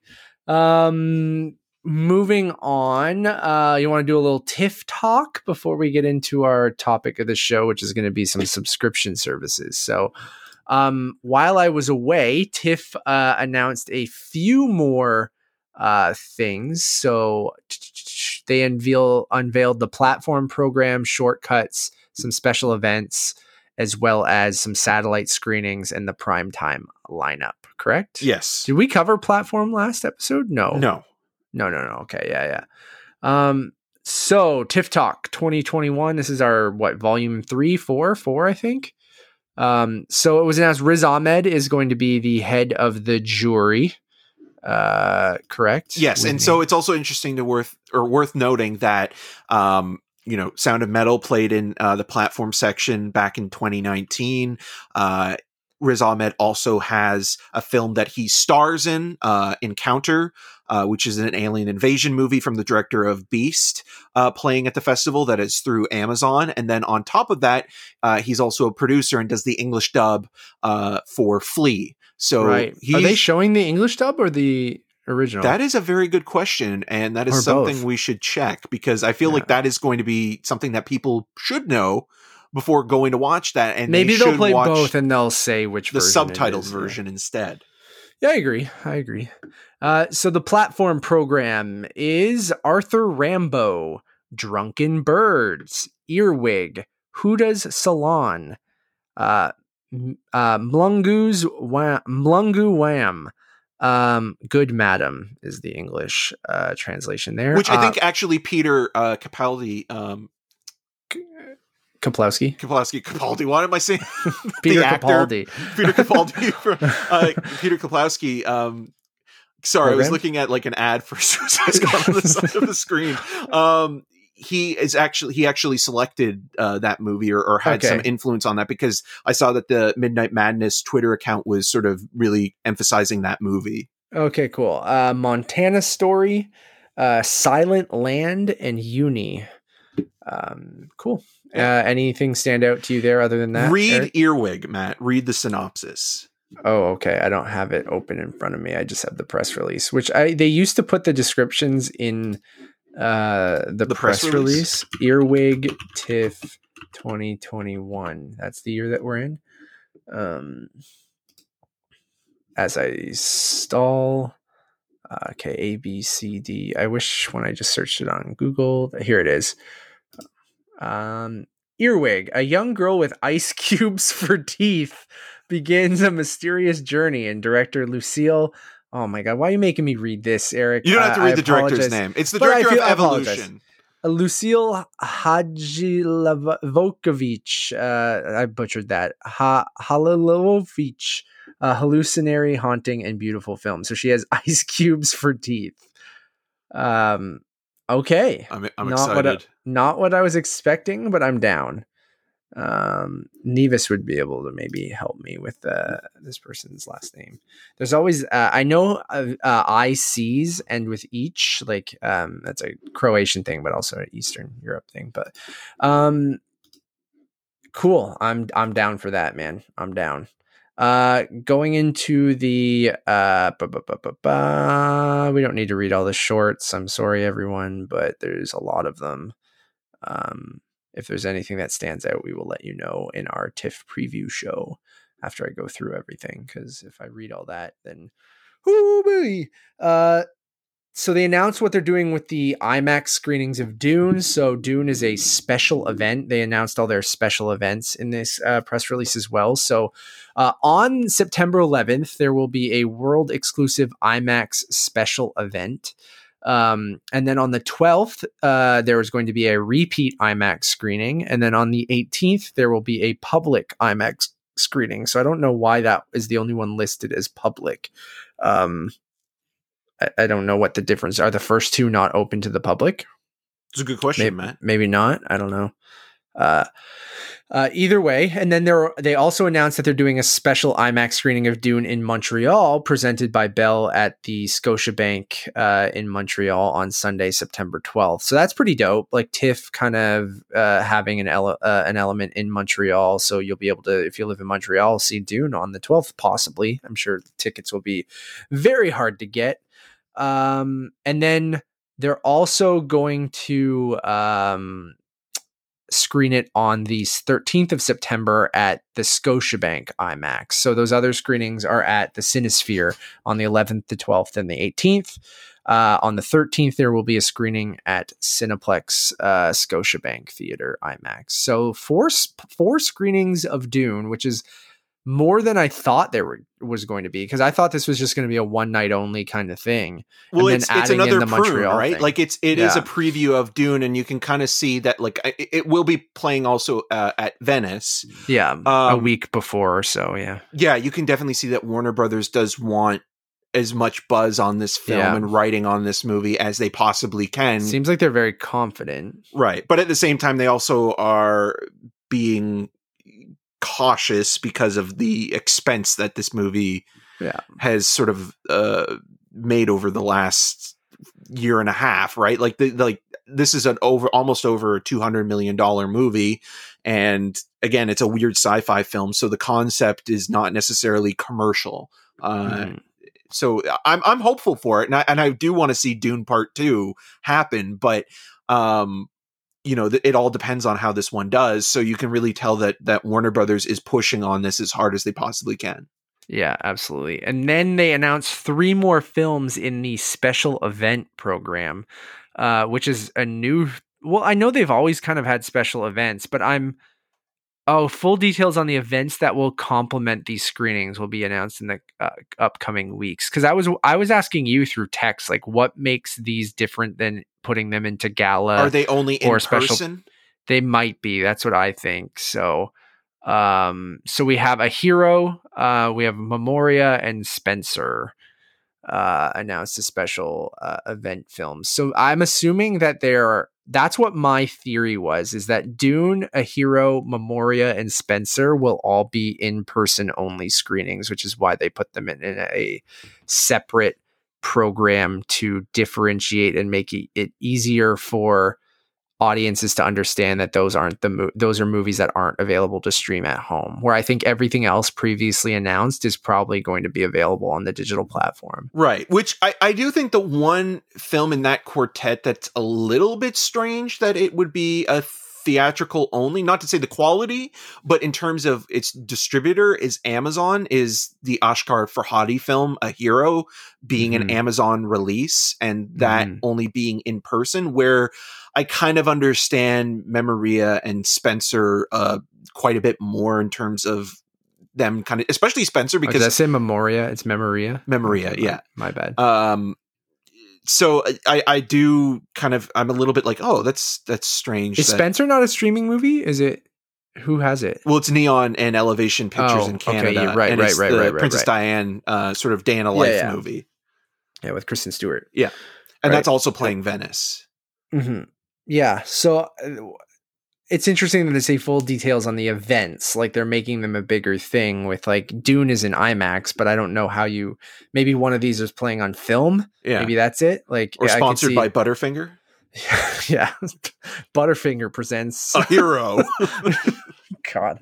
Um, yeah. So I, I don't know, but um, it's interesting. Um, uh, maybe like I said, they're shown on 70 millimeter. I could see maybe you know one of them doing that maybe or uh, i don't know what the hell else would be the special event around them but that's uh, interesting. Um so that is that press release. Let's go into um they also are giving uh benedict cumberbatch um a, a uh, tiff tribute award um, so is he in it? Uh, what's he in at the festival? He's in two year? movies. He's in The Power, Yeah, of, the Power of Dog, which is, I think, and- playing most of the fall festivals Yeah. circuit, which is a Netflix movie by Jane Campion. Uh, and then you And have he's- The Electric Life of Louis, Louis, uh, Wain, uh, Wain, yeah. um, cool. which he has a sweet mustache, Oh, does he? Nice. Love it. Loved it. Loved which is an see it. Amazon movie as well. Nice. Um, so also Tiff announced uh The Forgiven and Julia are joining the festival lineup. Uh The Forgiven joining Gala and Julia uh joining the Tiff Docs program. Yeah, so the Julia Childs uh, documentary, um, which Sony Pictures Classics has in the US and Mongrel Media has here. Um, and then The Forgiven is the Ralph Fiennes, Jessica Chastain uh, star, which is Focus Features and Universal, which was kind of the surprise film. It kind of popped up right before uh, the announcements or, or with little fanfare. And you know, like it, it, it took a minute for people to to be like, oh, Jessica Chastain, because she's also receiving uh, an award TIFF at, at TIFF as award, well, um, with the eyes of Tammy Faye, and people are like, oh, this this movie, you know, is is also playing, you know, from the director of The Guard, the Brendan Gleeson movie. So Right. Okay. Cool. Uh, TIFF also announced that there will be um, some Canadian satellite screenings. So uh, they're calling them the coast to coast screenings. Um, are new this year audiences rather TIFF's own community. Yeah, TIFF coast to coast screening. So uh, screenings will take place simultaneously on Monday, September 13th uh, at 7 p.m. Uh, local time. So uh, in uh, Galaxy Cinema's Moose Jaw, you can see Charlotte. In uh, Summerside, you can see the Electrical Life of Louis Vane, uh, Wain. Vane, Vane. Uh, in Markham, you can see I'm Your Man. Uh, in uh, St. John, New Brunswick, and Collingwood, Ontario, you can see Night Raiders. And in uh, Prince Rupert, British Columbia, you can see Official Competition. Uh, so that's pretty cool. Um, I wonder if this stuff will happen moving forward as well. Like, I know they'd have their film circuit program that they do year round where they kind of have people in these smaller communities uh, get kind of some of the smaller festival films that might not play at their you know theaters usually um, but it's cool that they're actually having this as part of tiff for a one night only thing yeah, I, I think that this is is adding um an interesting new sort of layer because the other thing that we should mention, you know, with the New York Film Festival announcing their slate, they have committed to an in-person uh, festival experience only, so there will be no digital aspect. Because Matt and I were looking into possibly applying for accreditation to catch yeah things like i'm Paul so confused at that because Benedetta, right? Re- recheck their press site because I don't know if he was confused at my question of if like if that was a public thing or a, if there a digital element for press. But yeah, they did announce that it's all in person. Yeah, w- and and I think most of the fall festivals this year, Venice, Telluride, are kind of in person only, and obviously they're taking the necessary precautions. So is TIFF uh, with health and safety, but TIFF is still kind of the one festival that is is keeping up with the hybrid um, style. And so is Sundance. I mean, Sundance obviously is not a fall festival, but it is interesting that they did announce that they too will continue into the new year with uh, the hybrid aspect of having both in person and uh, online, which I think is a very good thing to do and doesn't I cheapen agree, the experience of the festival all, overall. It actually exposes it to more people and gives you a wider range of criticism that otherwise you wouldn't get. Accessibility is always a good thing and i think that it if you want to go see it in person even if everything goes back to normal i think that option will always be there for you right? But like i'm always for more options for people to experience the festival if, especially if they can't you know financially get to Toronto or can't get the time off work or you know a- any a plethora of reasons. Like there's people all over Canada that have never been able to experience TIFF so now doing these kind of in-person screenings across the country and then as well as um, doing you know a digital aspect which i hope they continue um, and who knows when things go to quote unquote normal if that will happen. And we're seeing in the us even though the delta variant continues to you know wreak havoc excuse me um places are switching to in person only. So I, I appreciate that tiff does have that option. So uh, in prime time, they announced that we are getting Colin in black and white, uh, Hellbound, The Panthers, and sort of. Um, I'm not familiar with much of this other than the Colin Kaepernick and Ava DuVernay uh, show. Um, with Nick but- Offerman as his uh, adopted dad. is it? Yeah, you didn't know that? No. Oh, Okay. yeah. Cool. Yeah, I feel like prime time is the one slot that hasn't panned out uh, for TIFF. Yeah. uh, you know like the, the the one category that is missing here that um i don't know if they'll they'll add it you know with the with the scheduling because there's obviously you know last minute films that get thrown in as well when when you get the schedule but um the one category that's missing here uh, out of all of these announcements in in the last few weeks is the masters category there's usually So we're probably still getting that, I assume. yeah, because there's usually that grouping of like you know international and national filmmakers that kind of make up like you know the best of the best. And I would have thought you know the Weerasethakul movie Memoria would have been in that that in that, grouping. yeah. You know, um, usually it's someone like it's reserved for people like Michael Haneke or Terrence Malick, and it's yeah again like the quote unquote sort of uh, highbrow filmmakers.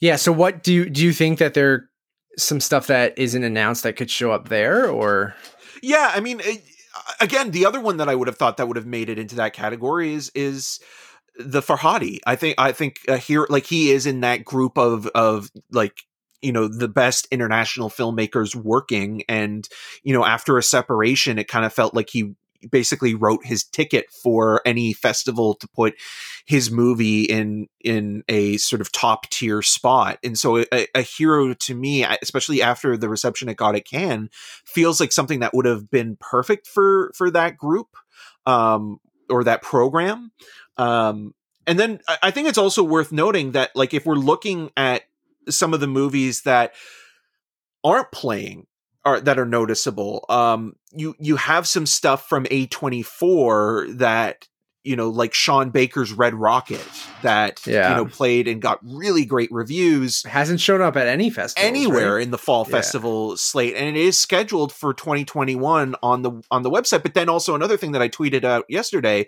uh pleasure is a film that you know you would think would be reintroduced into the fall festival lineup somewhere and and maybe if it was a a, a, a normal year or in the before times it would play um but it's not even on the A24 website anymore which i think is is kind of interesting and um Hmm. i wonder if there like I don't know if there was maybe some falling out or a discussion because the film is very I mean having reviewed the film and and and watched it during Sundance it's very explicit and to me thinking like what an R-rated cut of that movie would be theatrically does because you have to assume it would be NC-17. Yes. Yeah. Yeah. You, you can't get around it, I don't think. And that's that's the hard part about that. It's like I almost feel like a movie like Pleasure would probably be better suited for like Mubi because Mubi is a place that would play that uncut. It wouldn't it wouldn't hesitate to play the film Do you as think is. it goes to Apple with the you know their deal with A24? but do you think something like Apple though is is too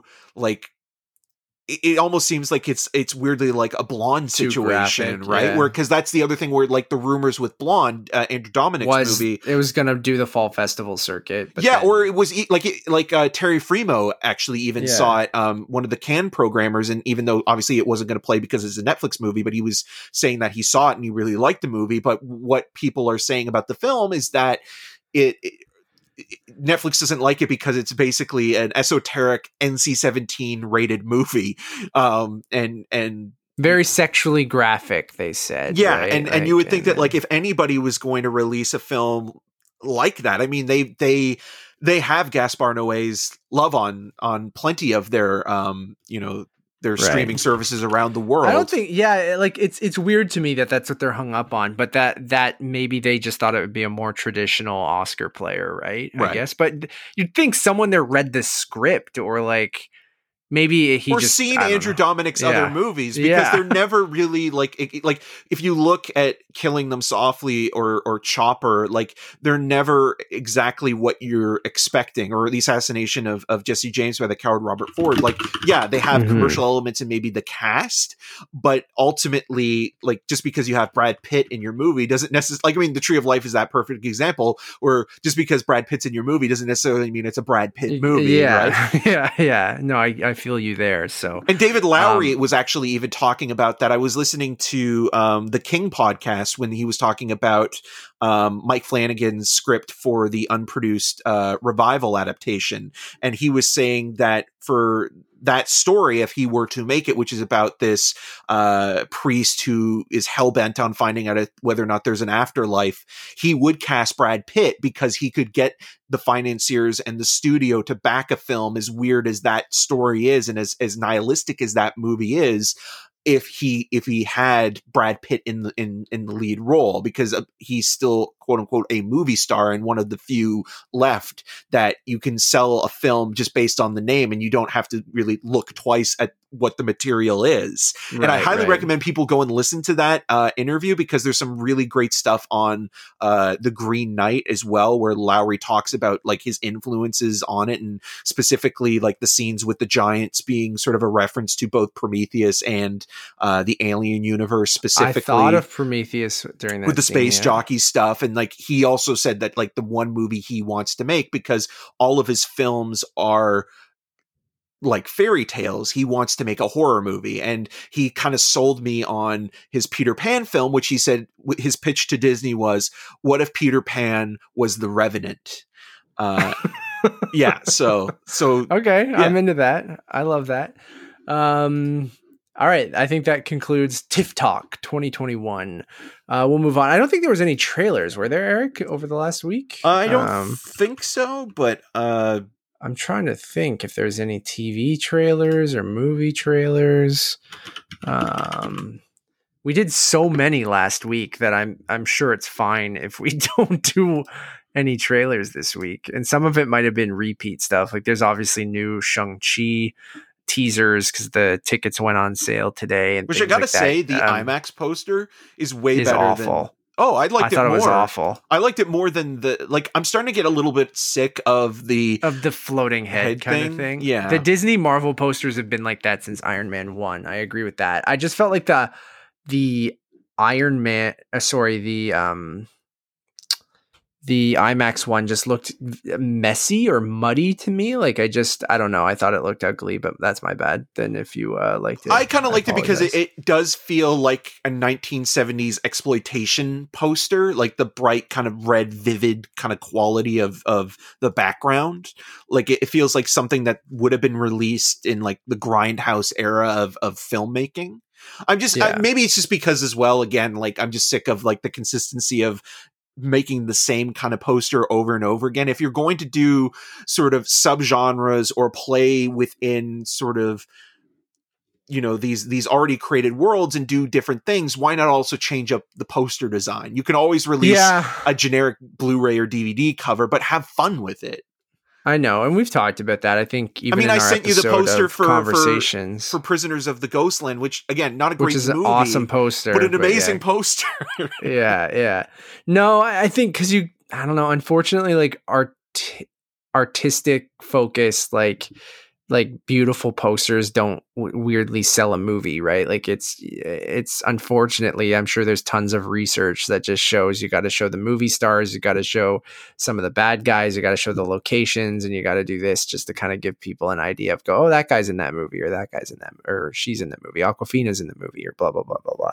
Yeah, I don't know. Yeah, uh, Disney and Marvel have never been great at movie posters. Uh, uh, they've been good, like like you said, like afterwards, where it's like you get the marketing material out of the way, and then you kind of can get crazy with some of the you know the sub material afterwards or before like you said even this imax poster you can get like i didn't love it but at least you can kind of get a little bit more creative um, doing weird things and they've they've gotten better at that i will say yeah uh, there's there's a rumor that uh, the Spider-Man No Way Home trailer is going to premiere at CinemaCon next week, but it won't be available to the public.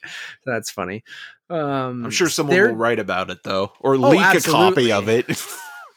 uh, at the cinema convention, I don't know, like cinema owners convention. I know press can go, so um, if they go, I mean, I mean we, again, that's another thing that's still up in the air. Where like a, a lot, lot, of people, people, are mad that they're doing it in person. Right? Yeah, that you're making everyone go to Las Vegas, which is like a hotbed. yeah, fucking COVID. And also, Disney's not oh. going. That's the other thing that's worth noting about CinemaCon yeah, this but year. Sony is. Yes. So it's like, yeah, it's it, weird. But Sony um, does its own thing, you know. Um, Let there be carnage. That's Sony's new motto. Little, little smoochy boys. Um, no, uh, I didn't. Yeah, there was a Prisoners of the Ghostland trailer. You guys can just check out our review of that. Um, and nothing super of note. So we'll wait until next week to talk trailers. Um, Eric, I got out of the bathroom, so um, monologue for everyone. Talk about something. Talk about um, uh, your delicious buffalo chicken sandwich you had for lunch. I don't know. Talk about something. All right, I'll I'll, I'll, I'll go back. more into the David Lowery podcast. I, I think yeah, it's actually worth that. noting. Um, as you I, you sure you don't want to talk about your buffalo chicken sandwich? No, it's it, it wasn't as memorable. Um, it was fine. Uh, the Royal Oak is a solid little pub, but you know nothing worth uh, sort of writing home about. But uh, going back into the uh, the the Kingcast podcast, um, it was really great to hear David Lowery talk about the Green Knight in in such detail and sort of he kind of sees the film and and this is tongue in cheek as well a little bit, but he sees the Green Knight weirdly as his comedy, where a lot of his films, from A Ghost Story to Pete's Dragon, you know he considers them to be uh, the tearjerkers of of uh, his filmography. And when he was talking about sort of the making of and and sort of like looking at certain scenes like the uh, Erin Kellyman sequence and the idea of him doing a full on horror movie uh, is really exciting. And he also wanted to option another um, Stephen King adaptation or a short story to at, to adapt called uh, The Jaunt, which actually also sounds uh, really amazing and one of the few short stories of King's I haven't read. Um, uh, but they're turning that now into a series because the rights when they became available um, Lowery was busy working on uh, Peter Pan, and it was funny because he also mentioned that you know during the recording of the King cast, um, he had a couple skeletons from uh, the Peter Pan movie, so you know that this Peter Pan film is going to be pretty dark and weird. Uh, Just which, jumped in skeletons and yeah, Peter Pan. This is uh, the Untitled Movie Podcast, your number one podcast of people describing other podcasts. hey man, I mean, you talk about kind of funny all the time. I talk I know, about I, am joking. Junk, I'm joking. You know? I know. That's. I mean, that's what we do. We it just it was a really good of... podcast in terms of like getting some insight on the Green Knight, but also coming from the point of view of talking about another sort of prolific artist author type and I really do like I feel David Lowery would be so perfect to make a Stephen King adaptation. And like I was yeah. saying before, you know, y- you got back, he was trying to option the rights to another uh short story because Mike Flanagan was the one who was trying to get revival made and Josh Boone before that. Um he was trying to get a story made called The Jaunt um, which is this weird kind of sci-fi uh, sort of thriller. Um, but it's getting turned into a TV series now, and yeah. they were saying that like the the hosts um, and and David Lowery were basically saying like there's no way you can sort of extend that into a series. Like there's just no way to do that without diluting the storyline. And so Lowery had been trying to get that the rights to that project for over like 10 years and it finally was available but when it was available like he needed to start working on it in pre-production like as soon as it became available and when it did was when he started working on Peter Pan so he lost right. the rights then um, but he says yeah. that he does want to do a horror movie next and like the films that he talked about growing up with really excite me because it's all like the early 80s kind of horror films that you would expect from somebody who probably grew up at that period coming of age. Yeah. Um, That's so fun. if Yeah. he does do a horror movie, because I was saying Green Knight for him, the way that he sees the Green Knight, he sees it as a comedy. And he Okay. sees uh, a ghost story and Pete's Dragon as tearjerkers, but he said that Yeah. the Green Knight was his first attempt at a comedy. God bless him. He's amazing. I, I can't wait. And a horror movie would be dope from him. Um, I'm absolutely into that. Um, other tidbit from my vacation. Um, this is regular Coke Zero, but I tried new Coke Zero, Eric. Um, well, you also tried um, uh, Flamin' Hot uh, I haven't tried it yet. Oh, you So I haven't? bought no, I bought I bought two boxes of Cheetos mac and cheese. um, one is a jalapeno cheddar flavor, and the other is flamin' hot. And uh, I was I might make them for dinner after this, or one of them. Um, I'm still like I I took the week off on my eating healthy or eating healthier. Because you're on Um, vacation. yeah, like I lost 10 pounds and then I went on this vacation. I gained 2.5 pounds because I just ate like crap all week. Um, which whatever, it's fine. I'll I'll lose it again. But um oh, two two things of note. Yes, I bought Cheetos mac and cheese. I have not tried it yet. Um, I know they've been available in the US for a while, but they're finally here in Canada, and I will try every crappy eh, collaboration or gimmick that you throw at me. I will try it at least once. Um, then I bought a case of Coke Zero, and I opened this cake case of Coke Zero, and it looks like a regular, you know, the black box with the red or whatever Coke Zero. And to my shock, were the new red cans of Coke Zero that with the big new logo, and it was the new formula of Coke Zero. And I was like, me be- loving trying new garbage is like, hell yeah, I get the new Coke Zero. I want to try this And the ingredients say um, nothing organic. no, God, it's just chemicals for sure. Um, I have a headache, and I took two Tylenol with a Coke Zero, and ironically, it's probably the Coke Zero's chemicals giving me the headache. well, I mean, the um, caffeine might help a little bit. Oh yeah, I'm a caffeine fiend at this point. Um, so new Coke Zero, my hot take is I like it. Cool. It um, it to me tastes closer to like the the premise of Coke Zero was always it's supposed to taste more like regular Coke than Diet Coke, I right? like that it has a Pe- premise. people dude i'm a i love soda I the love narrative of this Coke. soda pop and coca-cola my dad is like i've never seen a, a man uh, He's drink as much than coca-cola yeah like his diet is insane and for some somehow he is is is you know knock on wood healthy He goes for blood Um, work. It's like, um, Mike. it's just It's syrup. just, it's just, uh, your your blood work came back. It's just Coca Cola.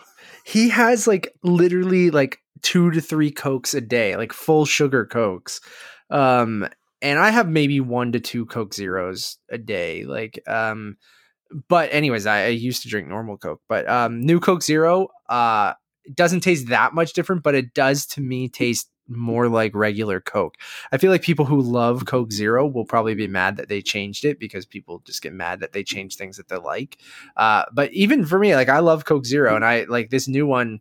I'm like, I'm into this. I think this tastes good. So, Well, here's a question: How long can they call it New Coke Zero for? Mm. It's not technically. I think they're trying to get away from new Coke Zero because the new Coke fiasco of the 80s was that. Um, remember they changed the formula of normal Coke in the 80s and called it New Coke. Do you remember this? Um, Slightly. I remember clear I- I know- Pepsi and Coke. I Do know you remember Tome- that when it was Crystal clear? Pepsi, yeah, Crystal? Chris, Crystal Pepsi, yeah. Um, anyways, uh, there's just like a little logo that says new, Isn't it just and it's Sprite just at gonna that be point? Crystal Pepsi. I had Sprite Zero, and that at that point, I'm like, such as should I just get slime soda water at that point? like, like why do I need a bunch of aspartame in it or whatever? And um, then my mom, God bless her, uh, I'm like, can you pick me up some more Coke Zero uh, on your way up to the cottage because I'm almost out because I was just chugging this shit. Um, and she showed up with two cases of caffeine free Coke Zero, and I was like, oh no. Matt, your At dad drank point- half of it. At, at that point, caffeine free Coke Zero, I'm like, What's the point? It's like decaf coffee. Like, what's you're either decaf coffee. I just like the taste of coffee, and maybe you just Oh. like the taste of Coke Zero. Oh, I like um, the taste of Coke, yeah, but I don't like. Yeah, I but don't like, like, the taste of coffee. At that point, I'm like, you're just ingesting chemicals. You're not getting any of the sugar or the caffeine that you would normally the the nutrients. like. Yeah, yeah, the drugs that you're trying to get out of a soda, you're not getting either of them. So I'm like, I guess it's like I put both cases. I didn't drink any of it, but I brought it home, and I'm like, I threw it in my fridge, and I'm sure it'll be the soda I offer people when they come to visit now, just to try to get rid of it. So anytime you, I almost visit, want to come like, over "Eric, now and wanna-" watch Candyman with you, or Uh, maybe we'll do that tomorrow. Because I was thinking of Yeah. rewatching that. Offer me a Coke Zero. Yeah, you can have a caffeine-free Coke Zero. I don't have any new Ugh, Coke Zero anymore. It sounds like And an I still have- oxymoron.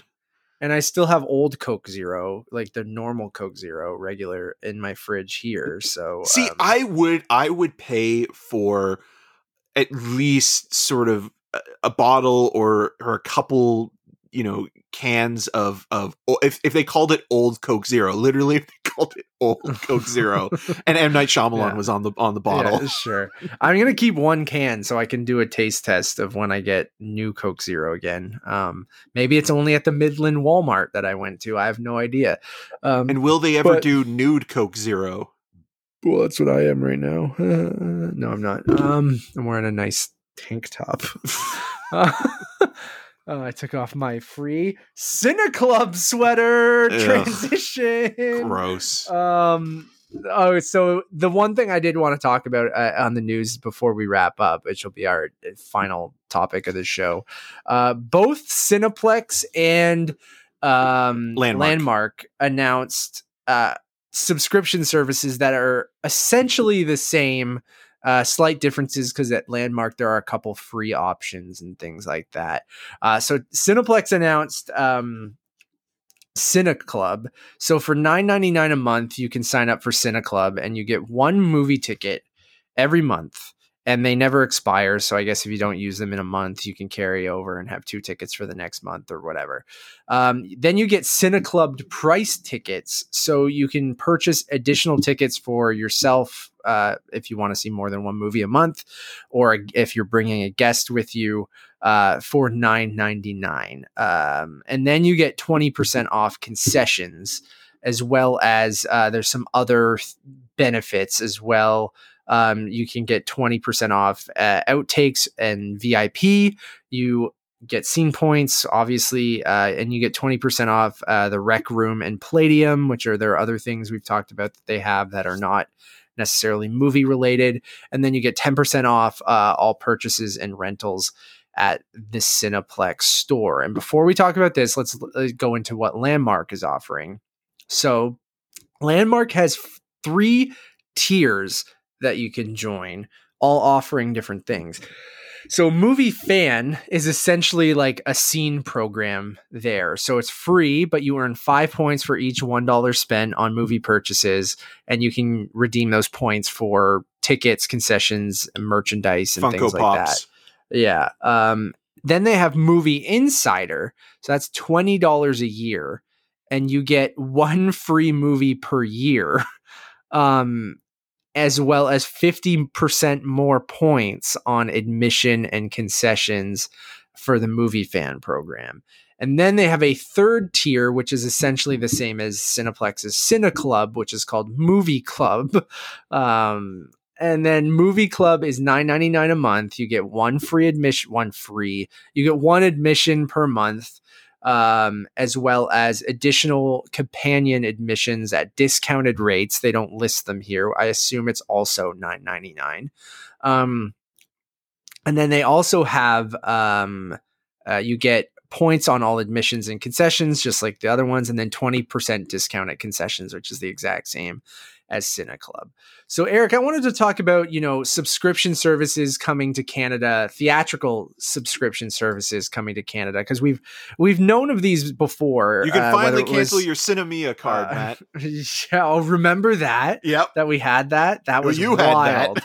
oh, you didn't do it? I no, did. Only I me? didn't. Even, as soon as you said that it was That like from was, like- Romania, I was like, no, it was so weird. I That is forgot sketchy. about that. It was sketchy, but it you know it worked. Like it was just some weird ass thing that you had to do. Like, um, Well, before my you got mon- to the movie, like you had to like like upload something or like s- you of took a photo the of your ticket, Yeah. I think, and then they reimbursed you, or you used the card or something there. Like it was so that Sinemia was bizarre, and thank you for bringing that up. I forgot about that. So because well, hey, it was around the same the at the time. It was around the same time as as movie as movie pass, movie pass, and like the idea that America was trying to you know compete Netflixify. With, yeah, with streaming services and that was only really when Netflix was around, right? In terms of like the competition between the theatrical experience and um, the streaming experience. And that was also before the pandemic. So now, you know, we have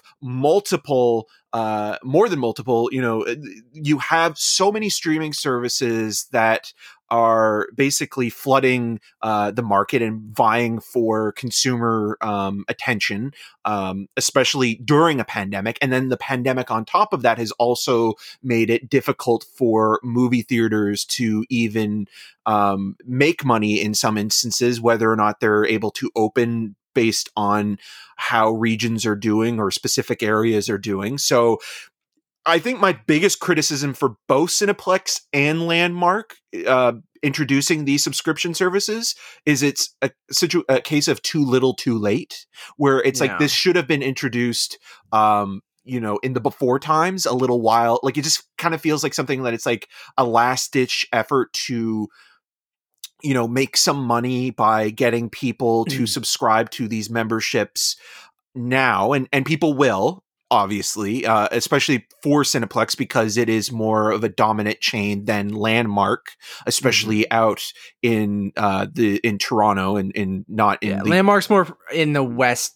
Western Canada, Middle Canada, and the and, suburbs, and, spe- yeah. like you know, like it, Cineplex in Ontario. there's only a couple. Yes, yeah, absolutely. But but Landmark is more kind of better known out west. So when you go to you know British Columbia and things like that. They're kind Alberta of, yeah. and stuff like that. Yeah. Um, but I, I feel with both of these subscriptions, with you know, th- there there is an enticing element to them. It's just that it's like, okay, well, this kind of maybe should have been introduced a little earlier than just now, and it mm-hmm. kind of mm-hmm. almost reeks a little bit of desperation on the part of these of exhibitors trying to bring people back of maybe? trying to like, and also yeah. make money uh and not just going to the theater you know if you have the subscription it's it, you're you're paying for something yearly and you know they're making money that way and and, and just, i guess who they're really trying to get with this is not necessarily me and you because they kind of assume that me and you to us this is a great deal I- i'm gonna be straight up is like not a great deal sorry it's a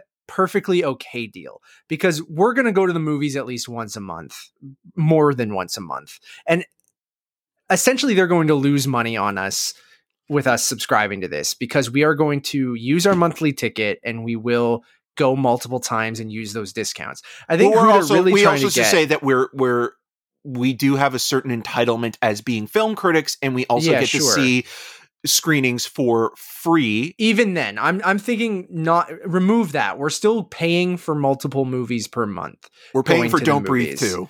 Yeah, and, and, that's what I'm saying. Like we are the audience that will use this and uh, use it multiple times. But I think who they're really trying to get with this are the people who only go once in a while and they're trying to convince them, "Hey, you know, for $10 a month, which is cheaper than what you would pay for, you know, one ticket.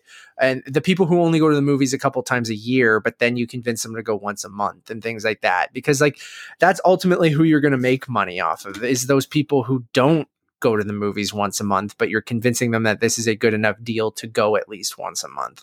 Because like, but are you going to be able to convince often. those people? Because I feel uh, like those people are going to be set it, in their ways, right? And is it a good enough deal? Because if you look at AMC A List, which is their subscription program in the US, sure, it's way more money. It's like 15 bucks, I think, for the cheapest one, up to $25 a month uh, on AMC A list. But you get three movies per week on any format and stuff, depending on what one you get. So you get at least 12 movies a month if you really want to take advantage of it.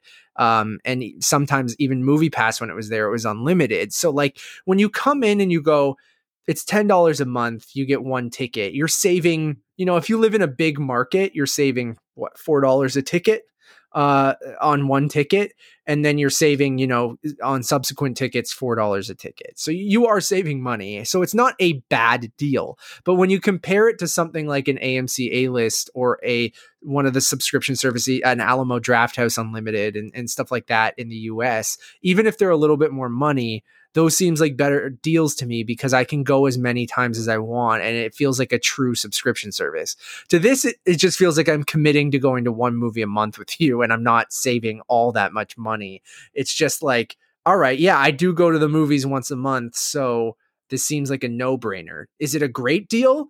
No, I don't think I'm getting like that much value because I feel like the scene card used to get me 20% off on concessions by just signing up for free. And then you got rid of that and now you give it into a membership that you know I have to pay for, and then it, it's just weird stuff like that. And then a ten dollar ticket, you know, we're still going to have to pay extra for IMAX. You're still going to have to pay extra for um, VIP and things like that. Um, I, yeah, I, I, just I don't know, man. Like it, it seems like an okay deal, um, but I don't. Yeah, applicable surcharge surcharge applies to premium performances like 3D, 4DX, Ultra AVX, IMAX, D-Box, VIP, ScreenX. Um, one general admission movie ticket per month plus up to two general admission movie tickets for 9.99 each per showtime.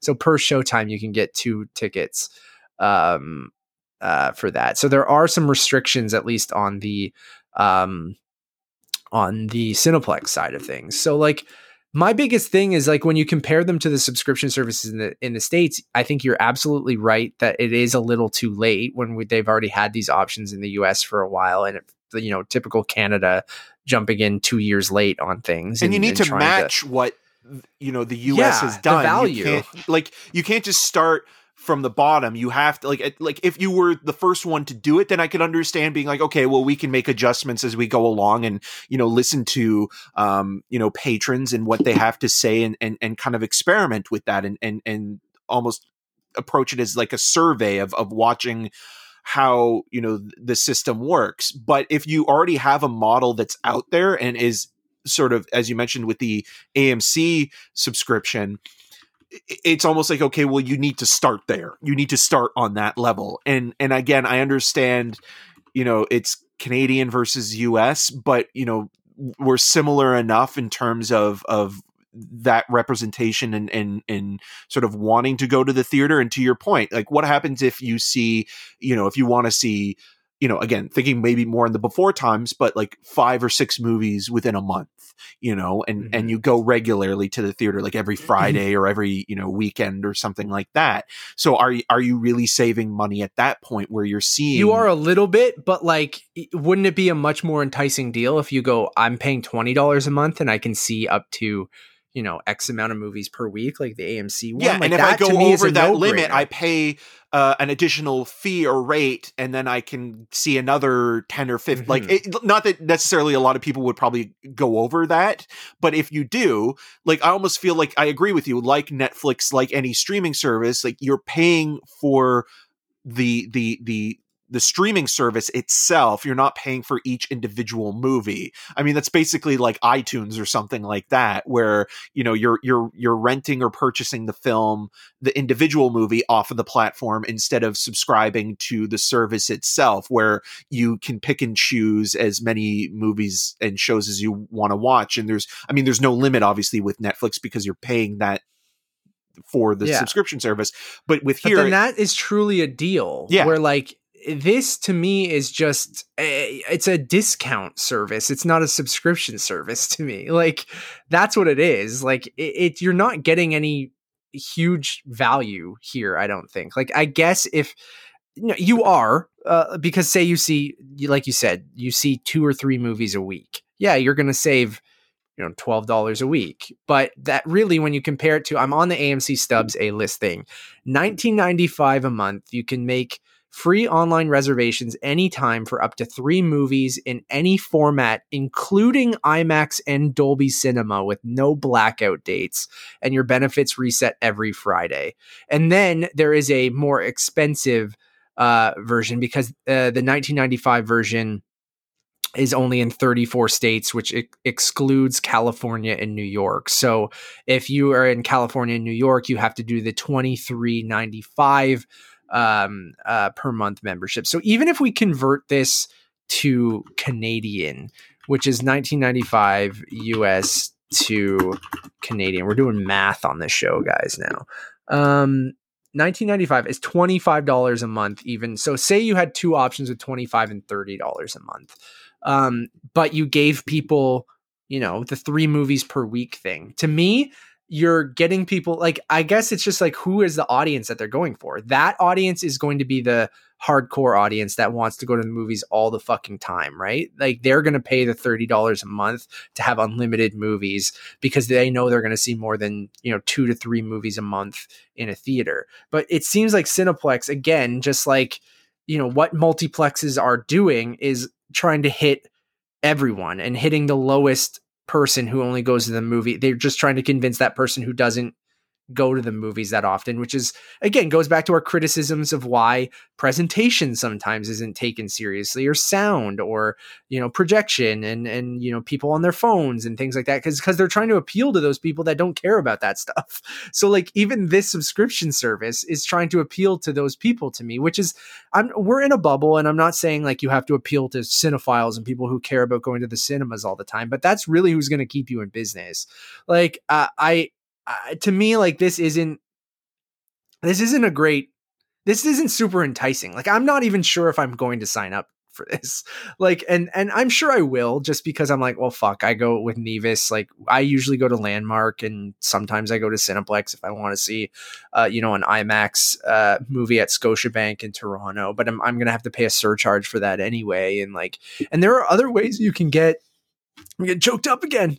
Um, it's so emotional there are other ways you can get cheap movie tickets too. Like you can go to Costco and get like a pack of movie passes. Like you can go and buy these movie passes in different ways. Like I don't know if Cineplex is going to get rid of all that stuff because of um, because of this but uh, i'm i'm overall kind of mixed on this like i'm disappointed. Like if someone says hey they're announcing a movie subscription service i i thought yes finally i'm going to be able to pay 20 bucks a month 25 bucks a month and cineplex would have gotten my money if you say you can go see a movie whenever the fuck you want and it's I'm like, like ah, Cineplex is great. ignoring one group of filmmakers or or fil- filmmakers, film patrons, or or people that go to the theater, and then trying to, as you mentioned, cast a wide net as possible to. They're trying to hit everyone. Yeah, right? and it, and there's no way of of succeeding that way. It just you can't. Like you literally, like you mentioned, I think the reason why, like, even, even though Draft House is much smaller, is so successful with that is because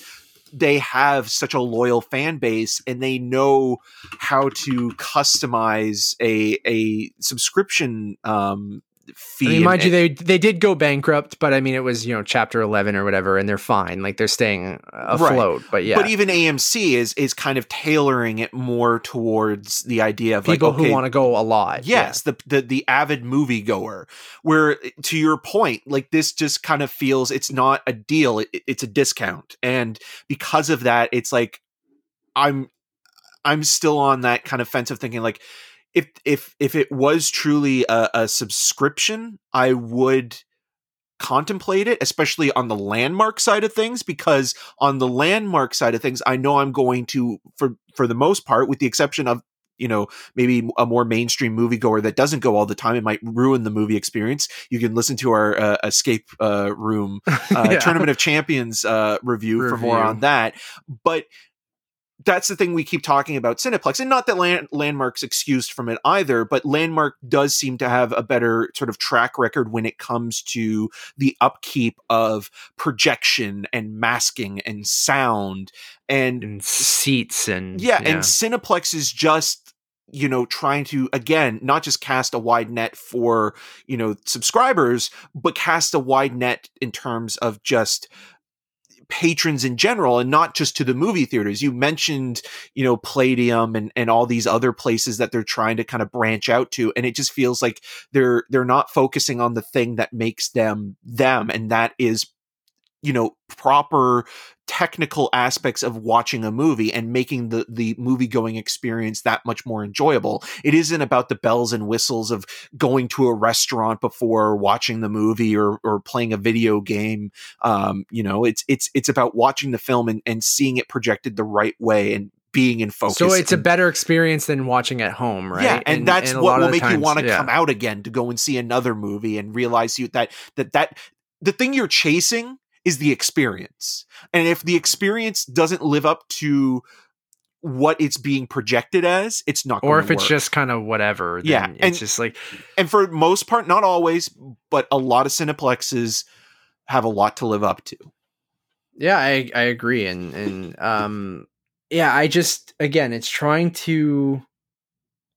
I would have even liked tiers, like have this nine ninety nine tier, and I, that's what I would have liked with Landmark. And you can tell that you know they're not in cahoots, but this happens with Rogers and Bell all the time too, where you know when one company launches something, the other company launches something almost immediately right after that is the exact same thing, right? And it's, well, it's like almost politics, to the point, right? It's it's like it, just that because you know they're they're liberal or conservative. At the end of the day, they're all sitting at the Uh, same table. yeah. You know, it's it, and it's just and I know of a- working at Rogers that you know at least not on you know your side of things, but on where I was working in marketing and things like that is like, um, they're talking to each other and they know what each other are doing. Maybe not like in a sleazy way, but they just you know what the other company is doing, which is why I think these things were announced at almost the exact same time. And and like you said, you you just put a perfect analogy to it. But like, and it's slight variations on mm-hmm. each one, right? Where like yeah, it's it, there's maybe little tweaks here and there, whether it be you know optional tiers or think something like that. yeah, But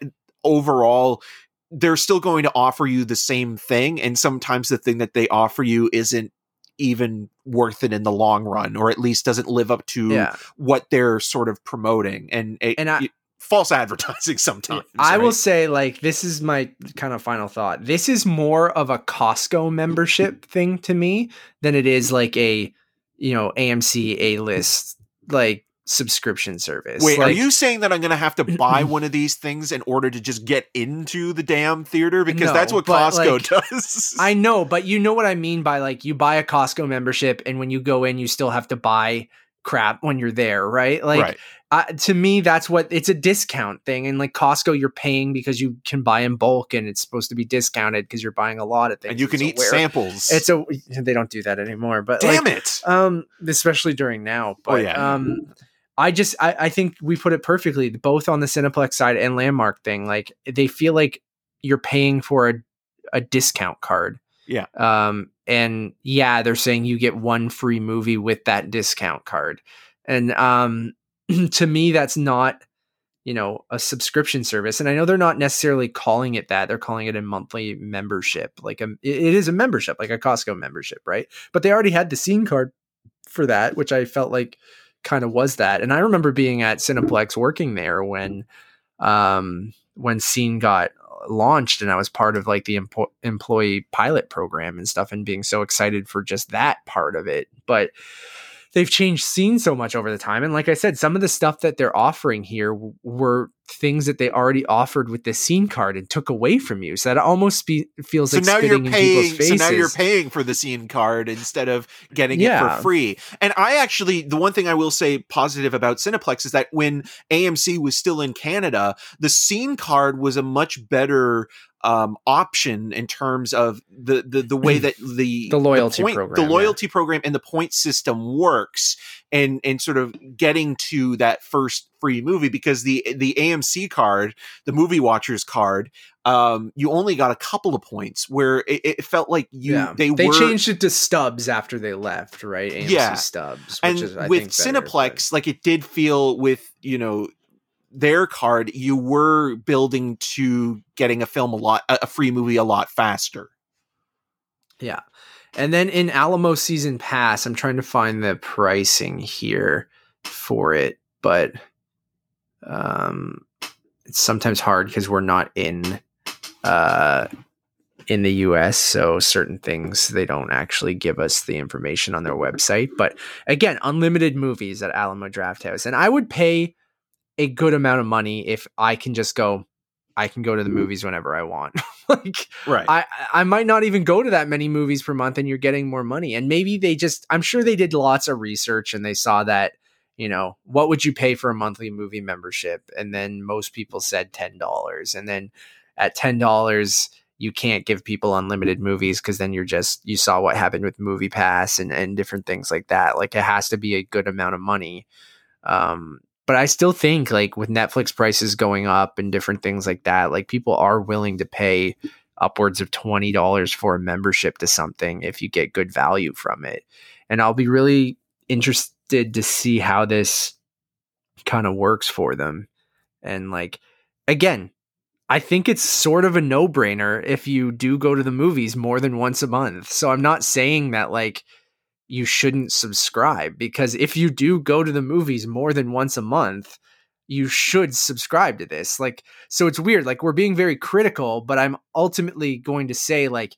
yeah, it's, it's, if it's you just want better value me, like, for what you're you're paying for subscribing and, yeah and and ultimately it kind of feels like it's just not there yet. Like this is this is kind of underdeveloped overall, and and they should maybe go back to the drawing board and come up with something that's a little bit. There's maybe more bang for your do. buck. Like uh, maybe they start with this, Eric, and they uh, see how this goes, and then they see that there are people who. But if if we're already convincing people like me and you and hardcore moviegoers to use this and buy, you know, two to three to four more tickets per month on their thing, then why ultimately make them pay $25 a month and and go unlimited if they're already using this? But um I don't know. I don't know. I think it is a no-brainer. Um if you if you do go to the movies more than once a month and you'll probably only subscribe to one of them whether it's cineclub or uh, movie club at landmark probably whatever you frequent most and well also I mean, depending on where you live right live, like, yeah. again like if you live in toronto there is no landmark theater in toronto you yeah. know you, you, there's one just north of toronto yeah in, you have to uh, venture outside of of the city though where yeah. you know if you are living in the suburbs like in the durham region where you know we currently live a, you know landmark is a a viable option and and i think that is the other thing that um i i would hope that or i mean it's not going to happen but I, more competition? I, more competition because i think that that cineplex should not have the monopoly it does on you know major cities and and yeah. it shouldn't be the only option. Like again landmark is there but it's it's it's not as big of a, a, a company an exhibitor compared to cineplex and i think that you need to have that option.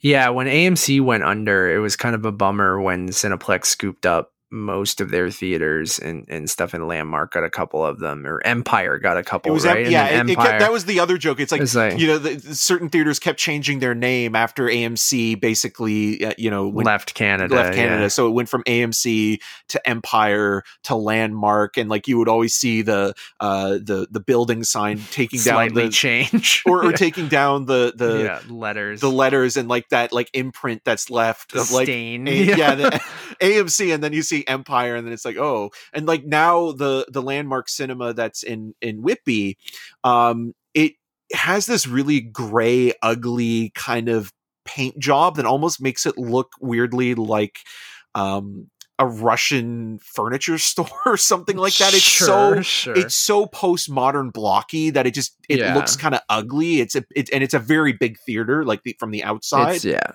It was a t- AMC 24 when they first built it because I remember remember when that plaza was first built way way long ago now but um yeah I, i'm with you and i don't like some of the practices that have been rumored of like you know um major theater chains blocking out independent cinemas from playing certain movies or drive-in theaters. Like i know a couple drive-in theaters that have openly talked about how they had to go under the one in Midland where I just was. There's a drive-in that's just empty and they closed down there and they said the reason they shut down is because they couldn't play first run movies because the Galaxy Cinemas in Midland was too close and they had to play second run movies all the time and they said like that's really tough when you know the the only movies you can play are movies that are two to three months old, right? That people either already went to go see in in theaters, and we saw a resurgence of drive-ins and independent cinema. I think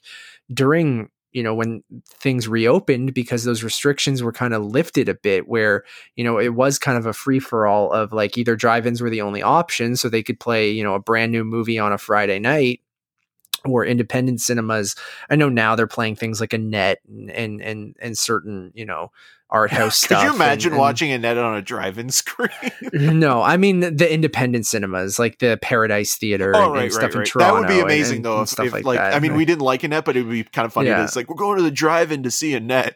yeah yeah but then that's the kind of stuff that i hope goes away and, and what you're talking about even though they have a monopoly like i hope well, even with are TIFF, more right? Like that was like Yeah. the big thing with with Moonlight, where Moonlight was basically ready to going to play, play exclusively at, exclusively at Lightbox, and then it became the film that it was destined to become. And and Cineplex is like, wait a second, uh, we want to play this first, and at they- varsity yeah yeah varsity and then they had already had the the option to play it Mm. but they passed on it because they just looked at it as a a, a little art house film that Yeah, wouldn't I'm- make any money I'm not sure what happened there. That was weird, but um, yeah, I've heard m- many stories of theaters. There's been petitions and things like that of you know independent cinemas being like, "Can we please get rid of this restrictions thing?" Like if you're if you're too close to a Cineplex theater or a landmark cinema, even. Um, or a major cinema chain like it can block those theaters from playing first run movies because those big multiplexes get the exclusive rights to the the stuff. And I'm not saying that, you know, all of these cinemas want to play, you know, fucking Avengers or anything, but like to give them the option to program the movies that, you know, like I've always said, it's all, uh, you know, it's balance of showing, you know, interesting, you know, smaller movies, indie stuff, art house stuff, but you also sometimes need to play, you know, the popular thing to make some fucking money so you can do those other or things. and you like, get the art house filmmaker that is making the big yeah. studio blockbuster thing like Yeah. more like coming up with eternals right Yeah. it is mind-boggling to me that I mean, if if TIFF doesn't want to play it, they don't want to play it. But that feels like a film that TIFF should have every right to play if it wants to, having At supported Chloe yeah. Zhao's career up until this point, But they you know? might not be able to because Scotiabank is like down the street, right? which sucks because again, Yeah. like I, I I don't believe in the monopoly aspect of of anything. No, I- I- and I don't think that competition will make everyone better eh, ultimately. Like competition has always shown that like if you're fighting against like Cineplex might not view Landmark as a threat because Landmark only has a couple cinemas here uh, in Ontario and yeah, Cineplex is across the country and they probably compete with them a little bit more out west and, and, and stuff like that. But um but I mean, and shout out to Landmark again. Not perfect, but I mean, they've they even in all their marketing materials has have said like, you know, we really care about this shit, and we want to make sure that the experience is solid. And they, you know, uh, again, we've had our issues with different things, and we talked about it, but um, I, I think it's kind of missing the mark on both of these subscription services, and like, and I say that by saying, yeah, you should probably subscribe to it, but I still. I mean, think it's that- the only options that you have right now in terms of a subscription service. So, you know, if if you are, uh, you know, a a regular, those are what are there, and so you're going to subscribe to it until either something better comes along or you just realize that maybe it's not working out for you the way that you had hoped for, and then you just cancel it anyways. So, yeah, like I mean, you're going to recommend it based on one location and and what theaters are around you and again most likely you're going to go with the cineplex subscription because cineplex is a more dominant um exhibitor and more sort of available within, for you and stuff, yeah, yeah. and it- within the greater GTA so you know like that like I, I get why people will ultimately subscribe to it and think that okay well maybe they are getting a, a good deal out of it but ultimately again like i just feel that they could do better and i'm, I'm saying Yeah. both of them could you know I totally agree, and um, but i also feel cineplex could do much better when it comes to their presentation i think that is something that also- we keep talking about on that. this show that they need to work on it. I totally agree. Um, getting rid of ma- masking and um, you know, and so many issues with projection and sound we've had over the years that um, it's become a frustrating. And I think that's again, there's so it's such a huge conversation that we have time and time again that we can kind of we won't go into here because we're at two two hours and 40 minutes but maybe on the 100th episode again because it seems to be a topic that we talk about all the time. But like that is the stuff um that will keep people coming back and keep uh you know and if you don't you know have that experience then you're seeing these drop offs you're seeing people opt for streaming you're seeing people you know go well my my setup at home and this is a conversation Tim and I had when he was on the episode. And again, if you want to not just hear Eric and I talk about it, but like, um, Tim put it perfectly of saying like, you know, for most people, the setups you can get at home are almost, you know, good enough now. Like, even if you have like a,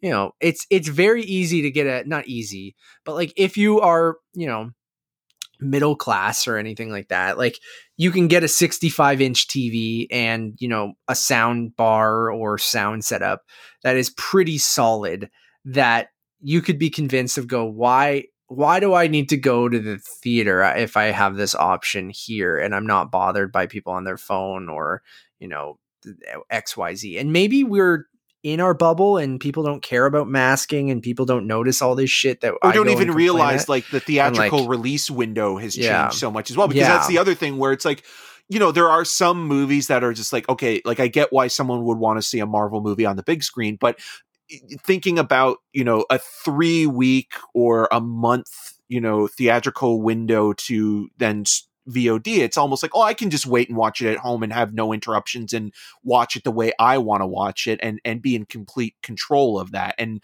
that long term investment of having a, a 65 inch TV with a, a great sound bar or or sound system, you know, might be something to kind of basically um, compete against you know these subscription services for the theatrical experience which is unfortunate because again there are some movies that you watch in the theater and it's just you know if if you have you know I, I again i keep thinking of the green knight more recently and watching that in at the lightbox and how amazing an experience that was because it it has amazing sound uh great picture quality proper masking and it that was truly you know a reminder of what it was like to return to the movies and why going to the movies is such a big deal for us you know? Mm.